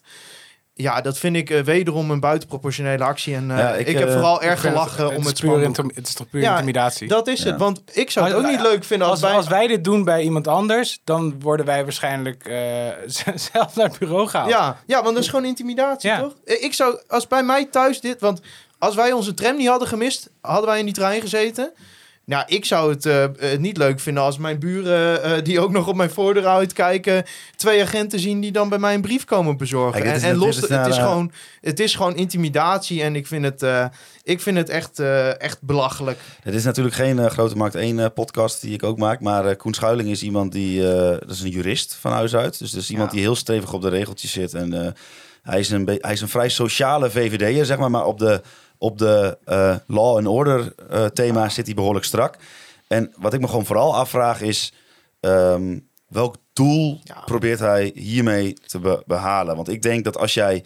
Je doel is om minder eh, excessen in het, rondom voetbalsupporters te, te willen, dan werkt zo'n brief die je laat bezorgen door twee agenten alleen maar als olie op het vuur. Ja, Dan dat je, dan dat je de boel een beetje hè, op een normale manier probeert. ja wat ik gewoon- net, wat Ja, en waarom zijn het ook zeggen... twee agenten? Het zijn Ja. er twee, omdat dat er voor het geval het uit de hand loopt. Dus het is, zij weten zelf al dat het een provocatie is dat je dat gaat doen. Dus Ja, het is gewoon het is op el- flauw, dit is eigenlijk op geen enkele manier goed te praten. Nee, ik vond, ik vond eh, het wel echt een geniale reactie van de, van de Ja. jongens van eh, de Noordtribune door een spandoek. eh, ik weet niet of je het gezien hebt. Ze hadden Nee, een spandoek. Wacht, ik zoek de foto nu voor je op en dan beschrijf ik hem ondertussen even voor, voor de mensen. Ze hadden een spandoek, hadden ze zeg maar een PostNL busje, hadden ze geschilderd als politieauto. Oh, er terecht. stond Ja, erbij de- PostNL waakzame dienstbaar. Ja, ja nou, dat, dat vind ik een hele, hele leuke manier om erop te reageren. Ondanks dat het natuurlijk een eh, volkomen belachelijke actie van de politie is. Ja. Waar volgens mij zijn doel volledig voorbij eh, schiet en totaal geen nut heeft. Heerenveen uit. Kwart over twaalf, aanstaande zondag.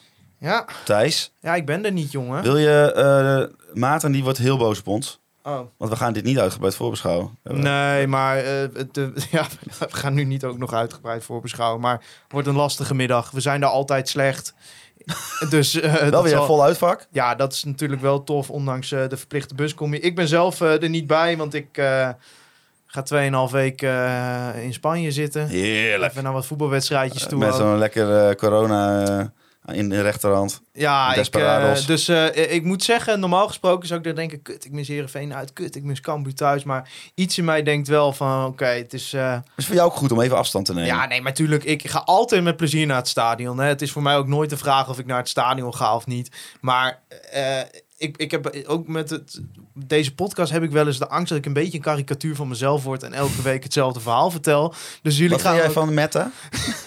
dus, dus ik ga even lekker 2,5 weken hier niet in de podcast zitten. Ik stuur wel elke week even een klein spraakberichtje in hoe het eh Nee, mij in Spanje klein spraakberichtje. klein venijnig spraakberichtje. Ik weet, volgende week zondag zit ik bij Atletico Bilbao en Real Madrid. Nou, dat zijn wel vooruitzichten natuurlijk. Eh, en ik ga in de tussentijd Toulouse bekijken met hopelijk eh Thijs Dallinga. Daar kom ik nog. Sevilla kom ik nog. Dus eh, voor mij eh Lans. Dat is een club die heel hoog bij mij Ja. op de Je gaat gewoon 16 verlanglijst voetbalwedstrijden kijken. Ja, volgens mij zes of zeven in totaal. En ik ga ondertussen ook... Ja, ik ga ook naar musea. Maar ga je dan ook, als je iemand ziet waarvan je denkt van... hé, hey, daar kan Flederis wat mee, dat je hem dat even door hebt? Ik weet niet of dat mij in dank wordt afgenomen op dit moment. Misschien Die, die Vinicius junior. Ja. Eh, snelle buitenspeler. Misschien stuurt hij terug. Oh, jij mag wel op vakantie, zeker. Ja. ja, we gaan het eh, geen doen waar eh, Michiel Jongsmaat een grootste hekel aan heeft, namelijk voorspellen. Nou, een eh, collega wees mij erop dat, eh, dat er vier clubs zijn die nog niet hebben gescoord dit, eh dit kalenderjaar. Eentje is, eh, is Groningen. Hoezo? Ah, we een ander- Spakenburg twee keer gescoord? Ja, in de eredivisie. Andere is Heerenveen.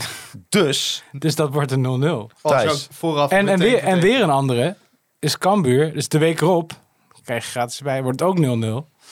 Eh, en M heeft er nog niet gescoord. dus het wordt ook 0-0. Dus het wordt ook Ja. 0-0.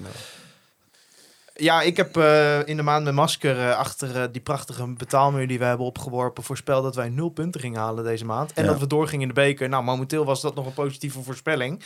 Eh, ik denk dat wij gaan verliezen in Heerenveen, zoals we dat wel vaker doen, helaas. Trouwens, voor vorige keer, de afgelopen zes keer niet. Maar voor mijn gevoel spelen we daar altijd slecht. Ik, eh, ik denk dat wij met 2-0 gaan verliezen in Heerenveen. Groningen gaat zich bang voor. daar oprichten met, eh, met 2-1 winnen, zeg ik. Johan Hoven twee keer. Zeker.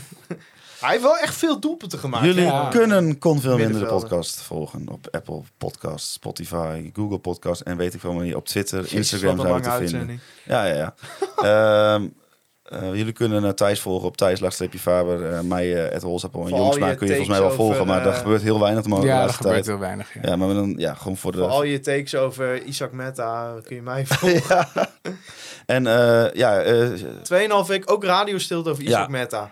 Zowel op social media als in deze podcast. ehm, en die zouden maar bedankt voor de foto's, B-Trip en de Onarito Company. Hoeveel procent was het ook weer korting? 15% Met welke kortingscode? Eh, met KVM. Ho- hoofdletters? Ja, mag over. Volgens mij mag het ook zonder, maar doe het voor de zekerheid. Ja, oké. En dat betekent dus, hè? Zwembadje 1000 euro, 150 euro korting. Ja, sorry. Die van je eigen portemonnee. Toupé bedankt voor ons... eh, ja, Over portemonnee gesproken. zoveel makkelijker. Alle petje met alles voor het supporten. Frey Westerhof en Mark Pepping voor de intro en outro muziek. En als laatste jullie voor weer het luisteren naar een tering lange aflevering van Kon Veel Minder, de podcast. Juichen wij als FC Groningen weer scoort.